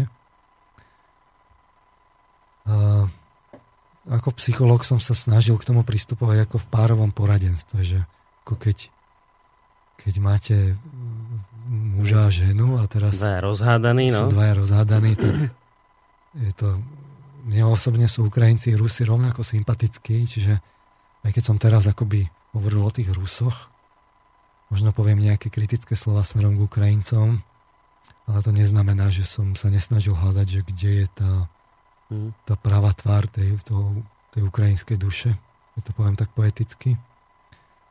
No nič menej, aj tak mi nezostalo len, že verím tomu, čo vidím a na tú Ukrajinu nemôžem ísť, tak by som sa k tomu ani nevyjadroval. Ale uh, našťastie je internet mm. a hlavne YouTube. Ono to bolo ono to bolo taká zmena, keď bola vojna v Iraku v 90. rokoch, že zrazu boli obrázky priamo z vojny. Teraz tam boli tí reportéri, to CNN a dávali to denné spravodajstvo. A to bola taká zlomová vojna, to, kde to, to, sa preniesla zlomová, no? vojna na obrazovky. Potom sa zistilo, ľudí. že to bolo cenzurované a že dodatočne samozrejme, že tam schvalovala priamo tá americká armáda, čo môže ísť do médií, čo mhm. nemôže ísť do médií. Takže to bolo zjavne skreslené a priznávajú to Američania rovno. Ale odtedy to zase postupilo, lebo je YouTube. Dokonca dnes už je to tak, že úplne jednoducho môžete nájsť obrázky, že si tí vojaci pripevnia na prilbu kamery. Potom vidíte priamo obrázky z boja, ako sa naháňajú po tých štvrtiach pri, pri Doneckom letisku a vidíte, ako, ako je zadýchaný, ako sa bojí, že, že teraz je tam tá palba, musí prebehnúť cez ulicu. Teraz je podporná palba a teraz on musí prebehnúť, tak sa mu zrýchli ten dých. Potom, keď príde do bezpečia, tak si tak vydýchne, spomalí sa mu ten dých. Je to také veľmi autentické mm. a je to bez uh, propagandy. Mm-hmm. Samozrejme, mohli by sme povedať, že, že No ale tam tá výberovosť, čo sa tam dá. Tiež, tiež výberu, čo im sa ale im hodí. Však, no? veď, dobre, veď sa treba pozrieť na obidve strany. Tak. A keď vy vidíte, že vám správca v, v, v ruskom utečeneckom tábore povie, že, že, že, že tie donbaské deti majú pri každom prelete lietadla, ich majú tik, lebo sa začnú báť. Tak to viete, že to by propaganda do takéto miery detailu nešla, že to hovorí úprimne človek, keď vidíte v tom rozhovore s ním tú jeho neverbálnu komunikáciu a vidíte to tam tých obyčajných ľudí, ktorí nie sú herci, ale sú to ako keby ste zobrali obyčajného človeka z ulice, tak sa mm. mnohé dozviete. A vy potom viete akoby odfiltrovať tú, tú propagandu a viete si pozrieť, že čo to tam vlastne je a viete sa akoby do tej situácie, ktorá tam je, vžiť oveľa intenzívnejšie, ako keď ste odkazaní paradoxne na médiá. Len by to museli tí novinári urobiť. A zdá sa, že ani len toto nerobia, respektíve možno robia, ale nechcú to robiť. čiže ja skúsim povedať to, čo som ja za tie mesiace na tom internete našiel. Prísne vzaté môj pohľad bude neúplný, nestíham všetko, do tej témy som sa pohrúžil proti svojej vôli, ale na druhej strane som sa snažil pomáhať si psychologickými prostriedkami, takže pozrieť sa ten, mm-hmm. z tej neverbálnej informácie, čo tam tí ľudia, nie že čo hovoria, ale ako to hovoria. Mnohé, bežný človek, vy vidíte, že z tej gestiky, mimiky, že mm-hmm. Kde tam je akoby ten nános kultúrny, alebo ten propagandistický, a kde hovorí tie autentické zážitky. Že kde je tam úprimnosť. Uh-huh.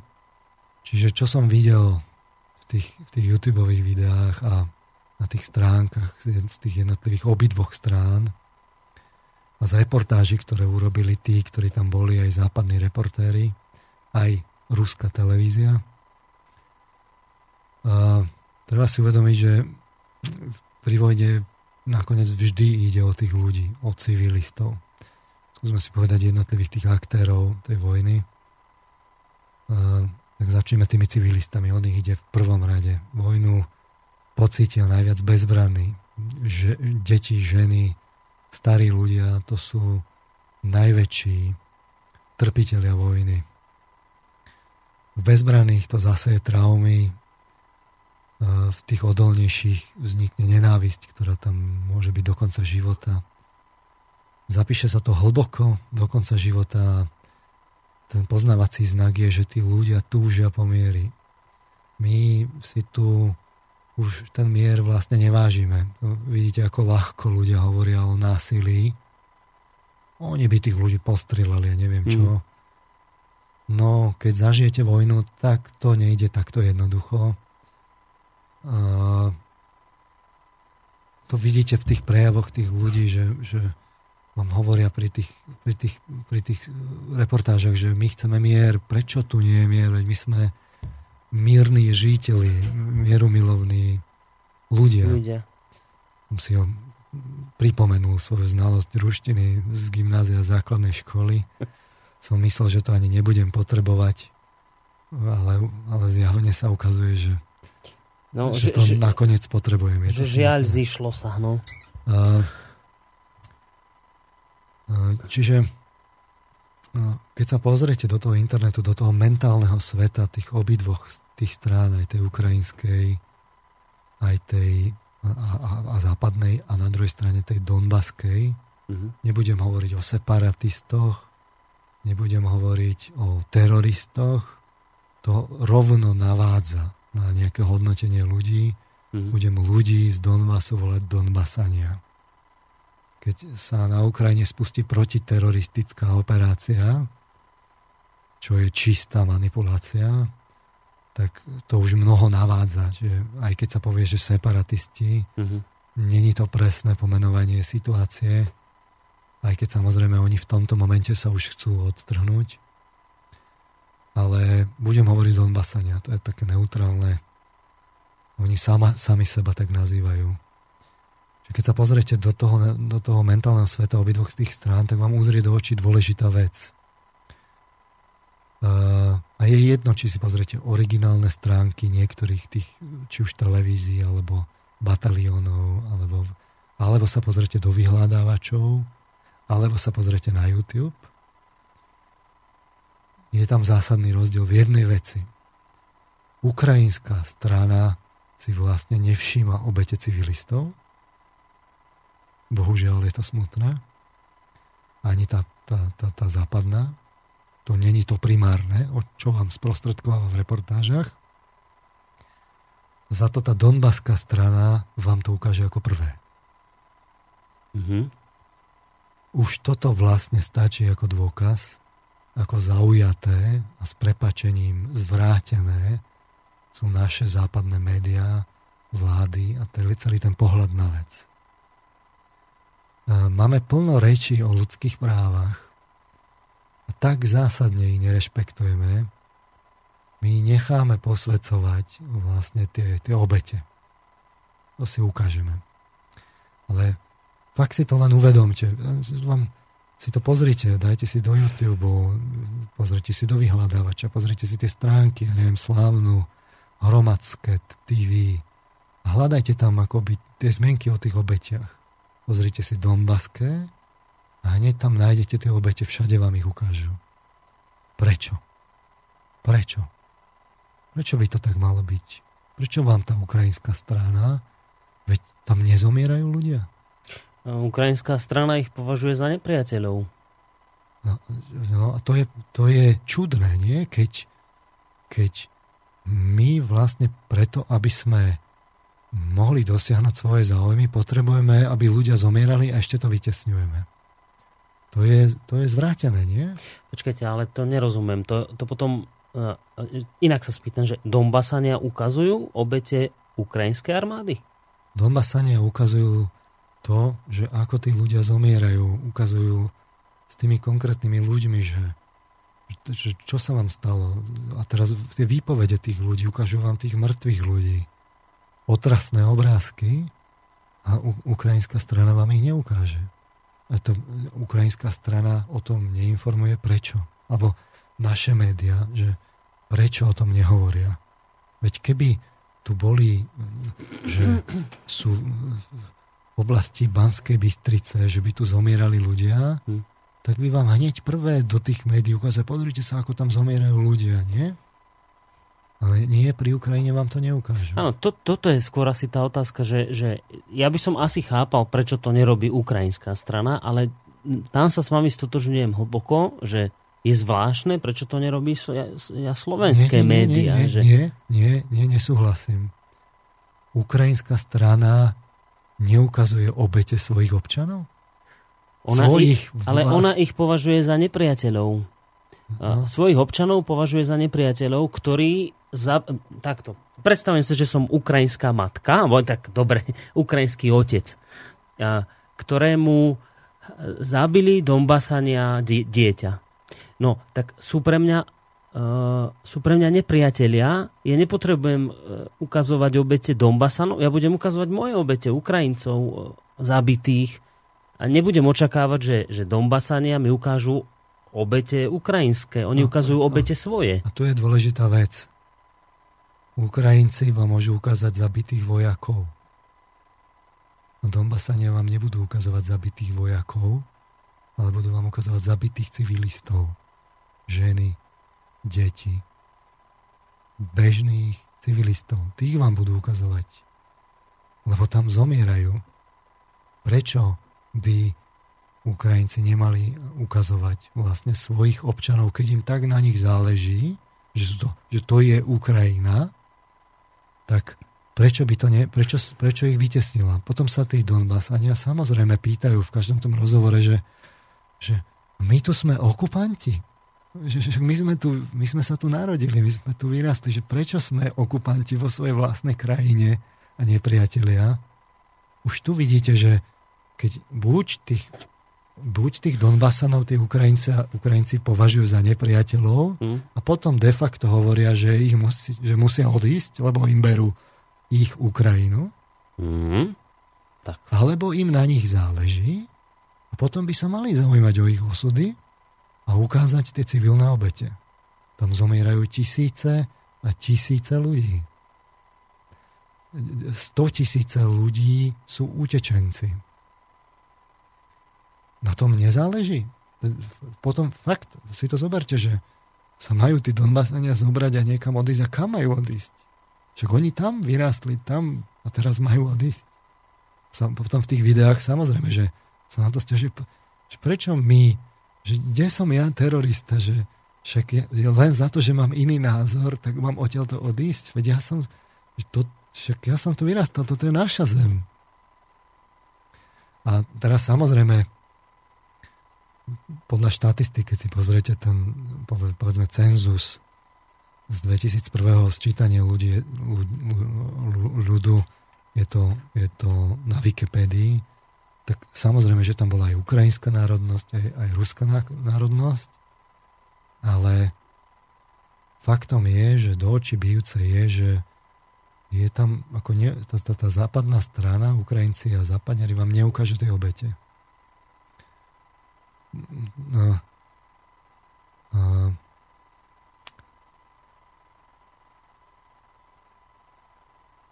a teraz oni vám samozrejme povedia, že urobte s tým niečo. Otázka za milión je, že teda prečo tá Ukrajina o tom neinformuje, o civilných obetiach vojny. A teraz, aby sme si to vedeli predstaviť, tak to budem trošku naturalisticky osvetľovať, že fakt si to treba pozrieť, že tu nehovoríme o nejakých, preto som aj citlivý na to, že zaujmy veľmoci a tak pozrime sa na tie osudy tých ľudí, aby sme si veľmi dobre vedeli predstaviť, čo tam tí ľudia prežívajú. No, oni zo začiatku, keď to postupovalo chronologicky v čase, tak ešte si to tak neuvedomovali. Už začala tá mobilizácia, povedzme v tom Donbase, povolávanie ľudí ešte, tak dúfali, že z toho nič nebude, že, že to je len vyhlásenie tej republiky. No ale potom tá vojna začala naozaj prichádzať, že ako prichádza, to si povedzme, že začne to vlastne takým tým to delostreleckou palbou niekde v pozadí tu počuť. Je to podobné hromom. Mm-hmm.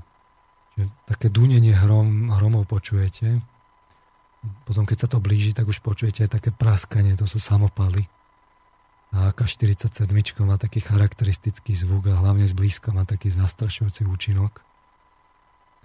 Postupne si zvyknete aj na tie prelety lietadiel a vrtulníkov, ktoré vám chodia nad hlavami ale začnete mať taký nepríjemný pocit v žalúdku, viete, že teraz žijete, ale niekde v pozadí pár kilometrov ďaleko toto počujete.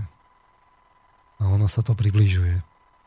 A teraz nechcem, vznik- aby vznikol dojem, že to následujúce, čo poviem, že sa týka celého toho Donbasu, ale, ale je dostatočný počet ľudí, ktorých sa to týka, lebo tam prechádzala normálne frontová línia a keď sa bojuje, tak je jasné, že to príde aj do miesta obytných štvrtí.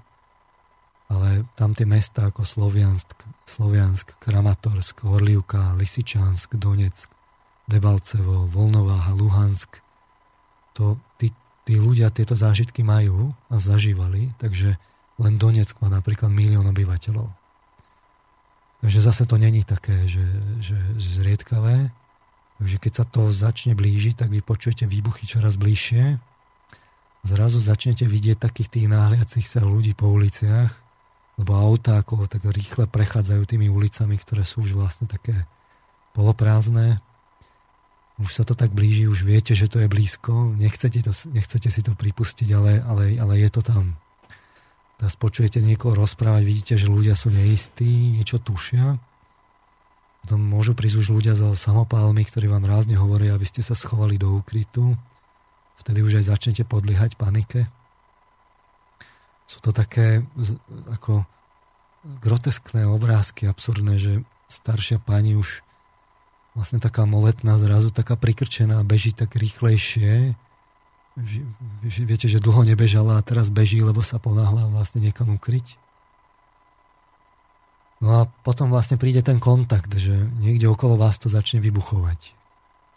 Počujete rozbitie skiel, padajúcich úlovkov na zem. Už zle je, ak počujete už také tie strašlivé výkriky, že vtedy vás už prepada panika. Ono je to nákazlivé emočne. Keď ste niekde zalezení v pivnici, čo potom tí ľudia museli byť, kde je tma, teraz, alebo je noc a vy tam čakáte a počujete to dúnenie, tak to, to sú strašlivé chvíle, že Zvlášť, ak máte pri sebe deti a musíte predstierať, že no to je dobré a mm-hmm. ale vy vlastne máte ten des v duši. Teraz hlavné je, že vy neviete, či ďalšia bomba náhodou nezasiahne vás. Ak dáte tomu dieťaťu niečo do uší, aby to, ale to sa nedá nepočuť. Hlavne mínomety e, hrajú strašne na psychiku. E, mám taký nepríjemný pocit z tých videí, som si takmer istý, že sa to zneužíva lebo vy totiž to počujete tie výstrely toho minometu mm-hmm. a on tým, že letí po tej balistickej dráhe tak hore, tak on piští. Že mm-hmm. Pokiaľ vy, vy, vy tak počúvate, keď v tom ste zalezení, že viete, že to vystrelilo a teraz počúvate, či bude pišťanie alebo nie. A ono to potom niekedy vybuchne a teraz vy viete, že, že aká je zhruba tá vzdialenosť. Ale viete, že modlite sa, aby ste nepočuli to zloveskné pískanie, lebo keď ho budete počuť, tak viete, že to ide blízko. A vy máte tých, tú sekundu alebo dve, pár sekúnd na to, že bude to bude z toho katastrofa alebo nebude. Tiež delostrelecké granáty, keď letia okolo, tak oni tak svištia. Takže to je hra na psychiku. A klad, potom si tí ľudia kladú otázku, oni to v tých reportážach hovoria, že, že prečo toto robí vlastná krajina, že prečo toto ten Porošenko robí to počujete veľakrát. Mm-hmm. Veď vy ste rovnaký Ukrajinec, ako tí, čo sú pri tých delách. Že prečo vám toto robia? Kulisu dotvárajú tie preletujúce vrtulníky, hlavne v, úvodnej časti boli tie Mi-24, mm-hmm. to robí otrasný ráchod nad hlavami. To a najhoršie je, že oni sa len tak z ničoho objavia a zase zmiznú. Oni mali tú prezivku, že obrnený tank keď už počujete tie pásové vozidlá, že tie tanky, to má také dunenie, to sa trase mhm. vlastne celá tá budova, tak viete, že ste už v epicentre bojov. Tá hustota palby dávok samopalov je vtedy už vysoká.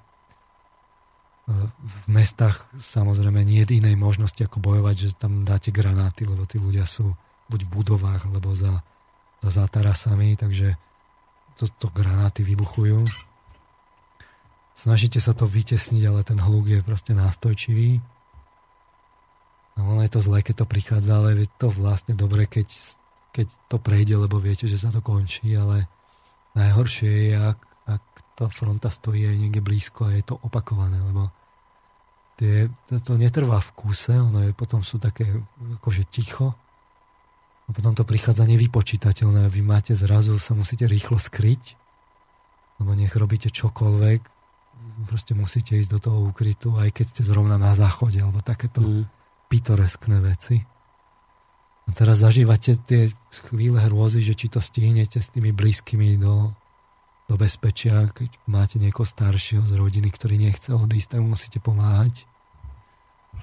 A ak stihnete, tak potom prichádza tie dlhé, dlhé chvíle toho čakania, že, či, že ako to dopadne.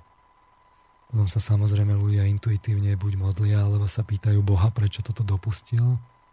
Alebo keď už ste otúpeli, že už ani nič necítite, tak to už je úplne zlé, lebo sa vo vás niečo zlomilo.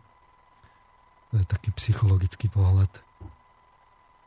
Nemenej depresívne sú potom tie chvíle pokoja, keď to prestane, lebo vy musíte výjsť von a najskôr sa pozeráte, tak tajne dúfate, že, že to niekto nedostal, buď ranený alebo mŕtvy ak počujete hysterické výkriky a náreky, tak viete, že je zle. Fakt otrasné sú obrázky ležiacich mŕtvych ľudí na ulici. Väčšinou sa váľajú v kalužiach krvi. Také zranenia to nevidíte ani vo filmoch tých hollywoodských. Otvorenú brušnú dutinu alebo chýbajúce časti hlav, utrhnuté končatiny. To sú obrázky, na ktoré my nie sme zvyknutí, že sú vo vašom meste. Rozumiete, že Hm. Išli ste po ulici, ste tam bývali a zrazu tam nájdete takéto obrázky. A to sú ľudia, ktorí nie sú, to sú bežní ľudia, staršie pane, bezvládne ležiace v sukniach, potriesnených krvou, alebo aj deti, to je úplne otrasné. To skrátka nevidíte a keď sú zase zranené, môžu byť v šoku, že proste nevedia o sebe a, a, alebo vzdychajú od bolesti že máte niekoho, kto je nažive, má utrhnuté končatiny. Absurdné, absurdné. A ľudí to paradoxne dáva aj dohromady. Začnú si pomáhať, lebo musia. Mm. Ľudia, ktorí by sa inak nepozreli na seba na ulici, tá anonymizácia hlavne u nás postupuje, zrazu ste odkazaní na ich pomoc. A zrazu viete, že ako cenná je tá sociálna skupina, zvlášť keď vy alebo niekto váš blízky je zranený a potrebujete odísť do nemocnice ale potom frustrujúce zistiť, že v nemocnici je to rozstrelané. Frustrujúce nič menej, o nič menej je pozerať tie ďalšie, ďalšie, ďalšie zničené časti mesta. Si až potom uvedomujete, že, že aké pekné to mesto bolo, aj keď sa vám zdalo, že bolo škaredé a zanedbané, a aké pekné bolo, keď žilo. Viete, že zničené strechy, rozbité okna, že máte celé fasády mhm. rozbitých okien, sklo rozbit, ako po, na ulici, ktoré neustále dokola musíte zametať. Ruiny z domov, alebo rovno požiare. Vy ne, nechápete, že prečo zase a zase prichádzajú tí požiarníci, aj keď sa bombarduje.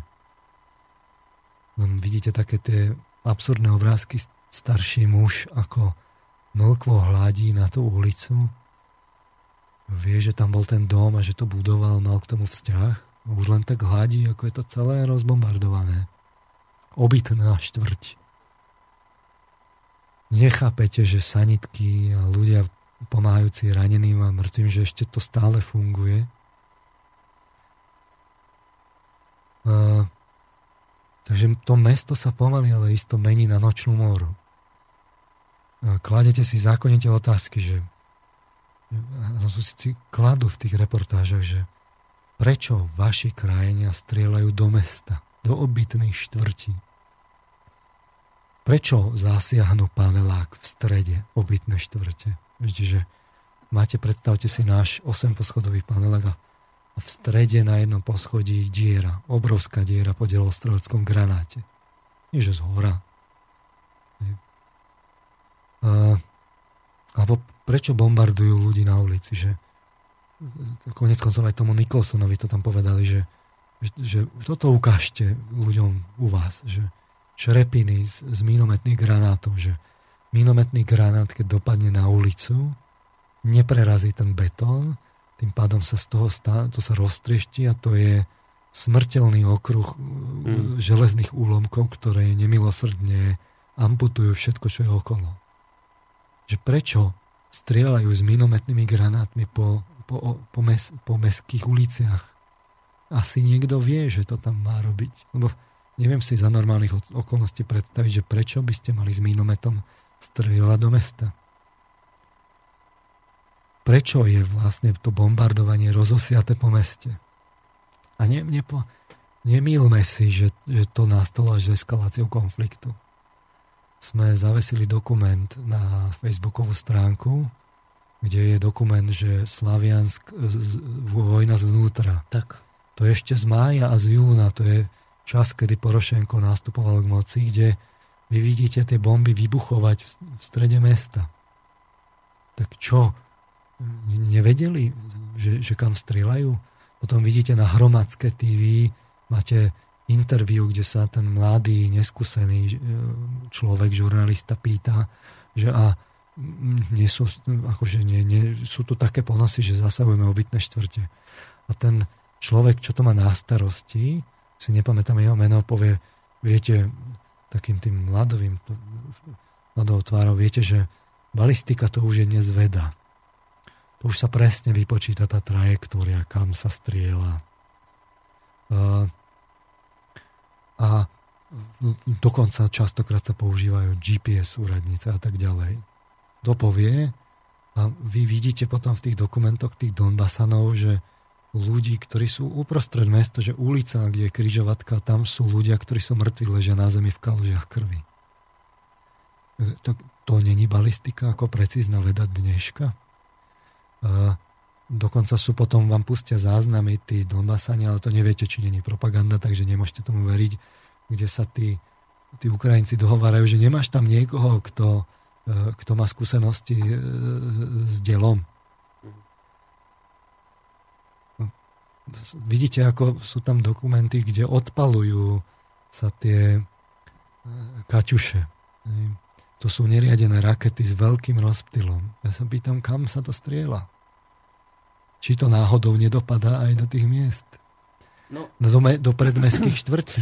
Odpoveď by bola, že no kam? No na separatistov, na, na vojakov proruských, ktorí sú v tých mestách rozptýlení. No, do, dobre, dostanem sa k tomu.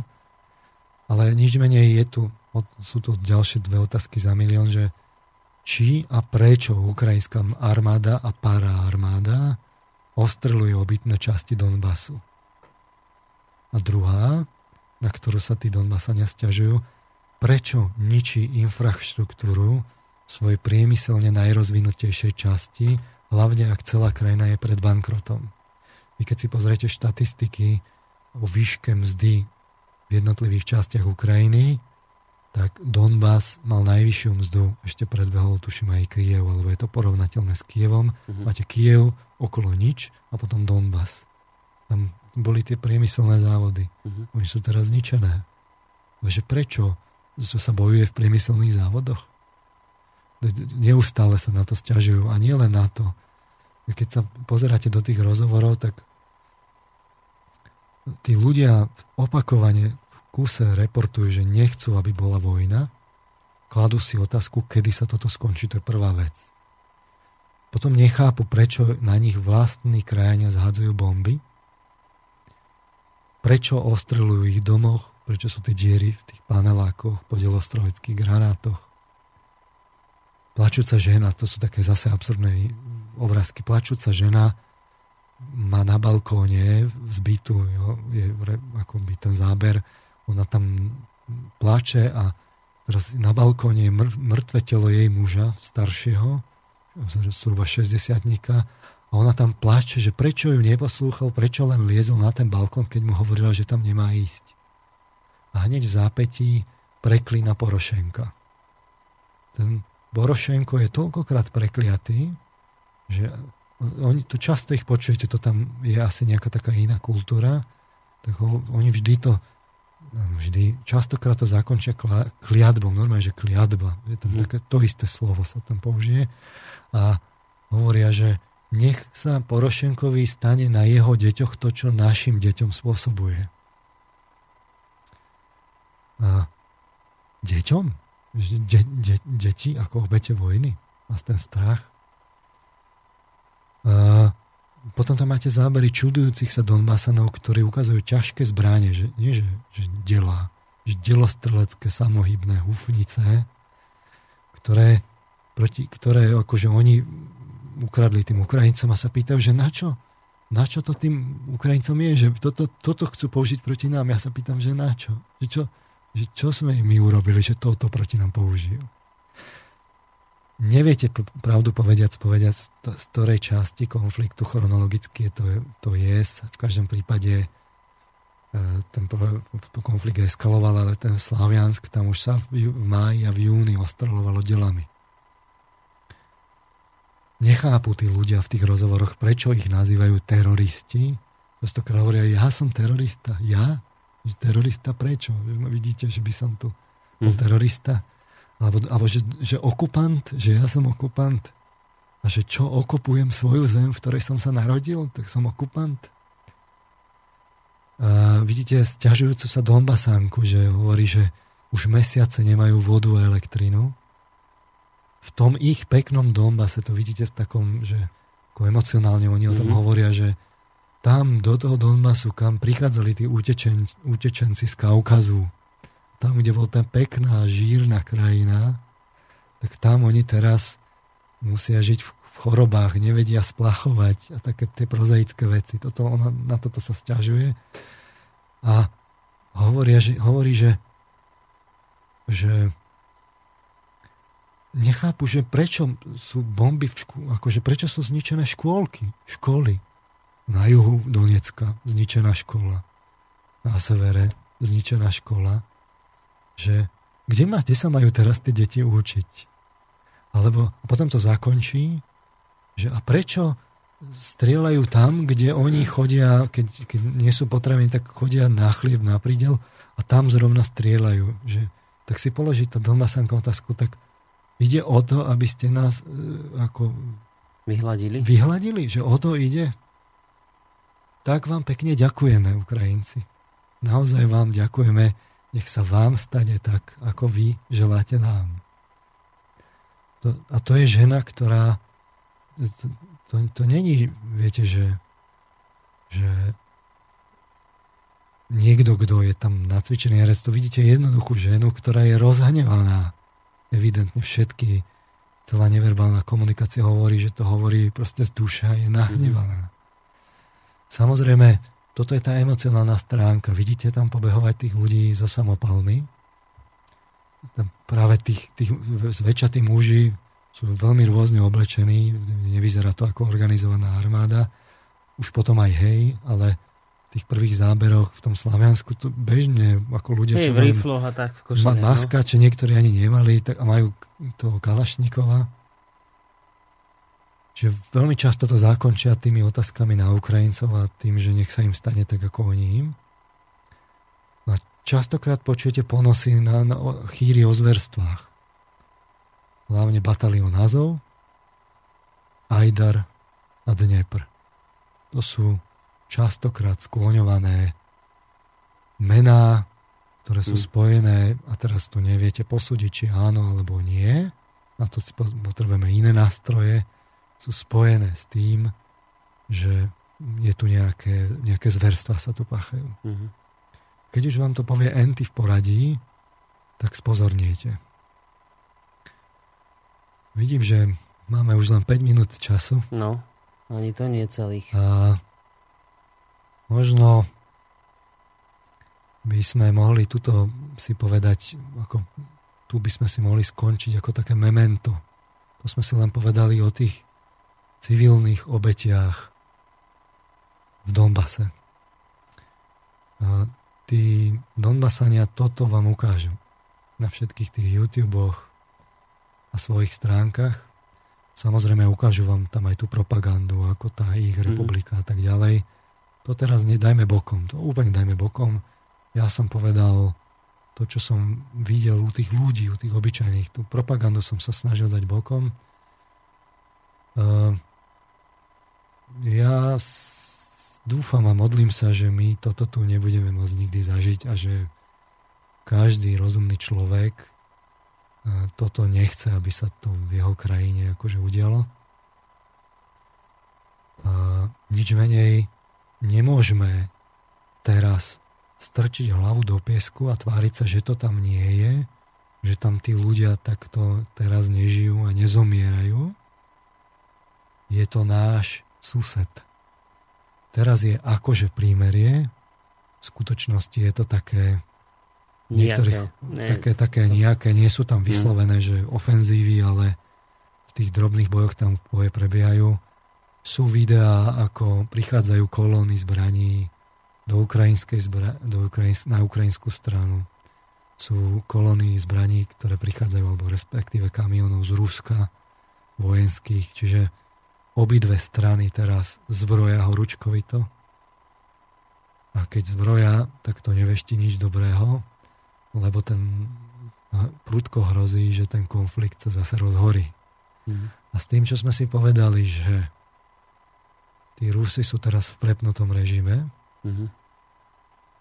je dosť možné, ne- nestavil by som ani deravý groš, že keď budú tí Donbasania prehrávať a zverstva sa budú šíriť akože ďalej, tak oni tam nabehnú regulárne a zanektujú to podobne ako Krym. Tento scenár rozhodne nie je nepravdepodobný alebo teoretický. Nerád by som maloval čerta na stenu, ale vylúčiť ho žiaľ neviem. A potom prichádza tá otázka, že čo potom? Čo potom urobí ten západ, keď ani sankcie nebudú stačiť? Alebo keď sa budeme snažiť pomôcť tej Ukrajine, čo potom, keď sa ten konflikt eskaluje? Mhm. Čiže je dobre si po- povedať, že a snažil som sa to tak naturalisticky povedať, že čo tam tí ľudia pre, prežívajú. A nie je to tak ďaleko. Ale blízko je koniec tejto relácie takisto, takže viac už toho dnes nestihneme povedať, ale predpokladám, že v ďalšej relácii o dva týždne budeme, budeme pokračovať. pokračovať. Dobre, my sme si pustili eh, prvý výber hudobný od Peťa Čalovku, ktorý nám poslal tú pesničku Ukrajincov, ktorí hovoria teda, že tých Rusov veľmi nemajú radi a nie sú bratia. Tak a potom poslal pesničku, to bola vlastne ruská odpoveď Ukrajincom na túto istú pesničku prvú, ktorú sme pustili. A tí, ktorí rozumiete po rusky, budete rozumieť, tí, ktorí nie, tak vám len poviem, že v tejto pesničke ruskej smerom k Ukrajincom sa spieva, že je Rusom ľúto Ukrajincov za to, čo sa tam deje a že jednoducho, nie, že nie, nie sme bratia, nie ste, že vy, Ukrajina, vy nie ste náš brat, vy ste naša sestra. Že také niečo sa tam spieva, tak touto pesničkou sa rozlučíme. Bár by bola, tak ako sa táto pesnička končí optimizmom, tak bodaj by sa takto optimisticky skončil aj ten konflikt na Ukrajine.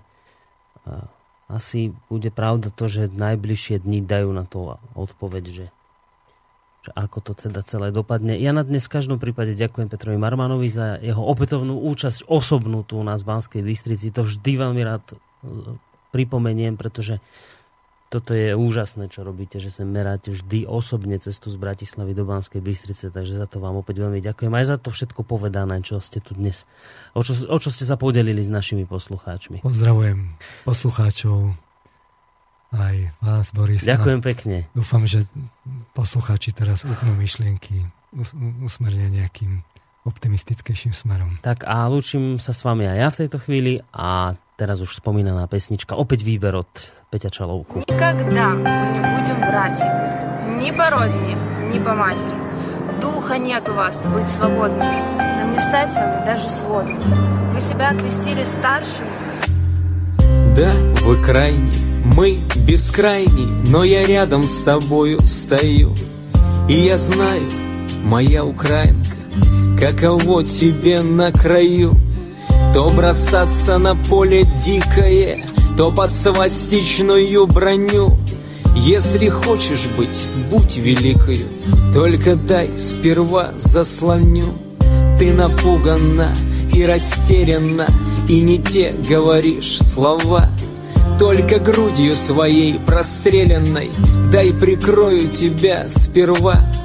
Я всегда это делал вовремя, но теперь времена не те. И в когтях полосатых воронов Ты не чувствуешь их когтей. Если хочешь спасти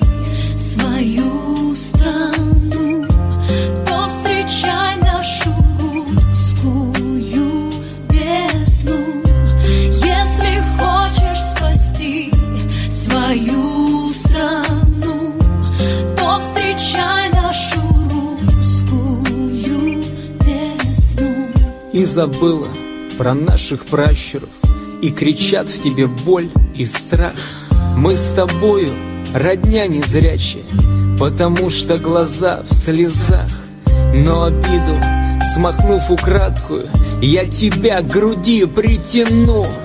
И за счастье твое, украинка Я пойду на твою войну. Ты нашла во мне виноватого Я желаю тебе добра. Никогда ты не станешь братом мне, потому что ты мне сестра. Если хочешь спасти свою страну, то встречай нашу русскую весну. Если хочешь спасти свою страну, то встречай нашу school.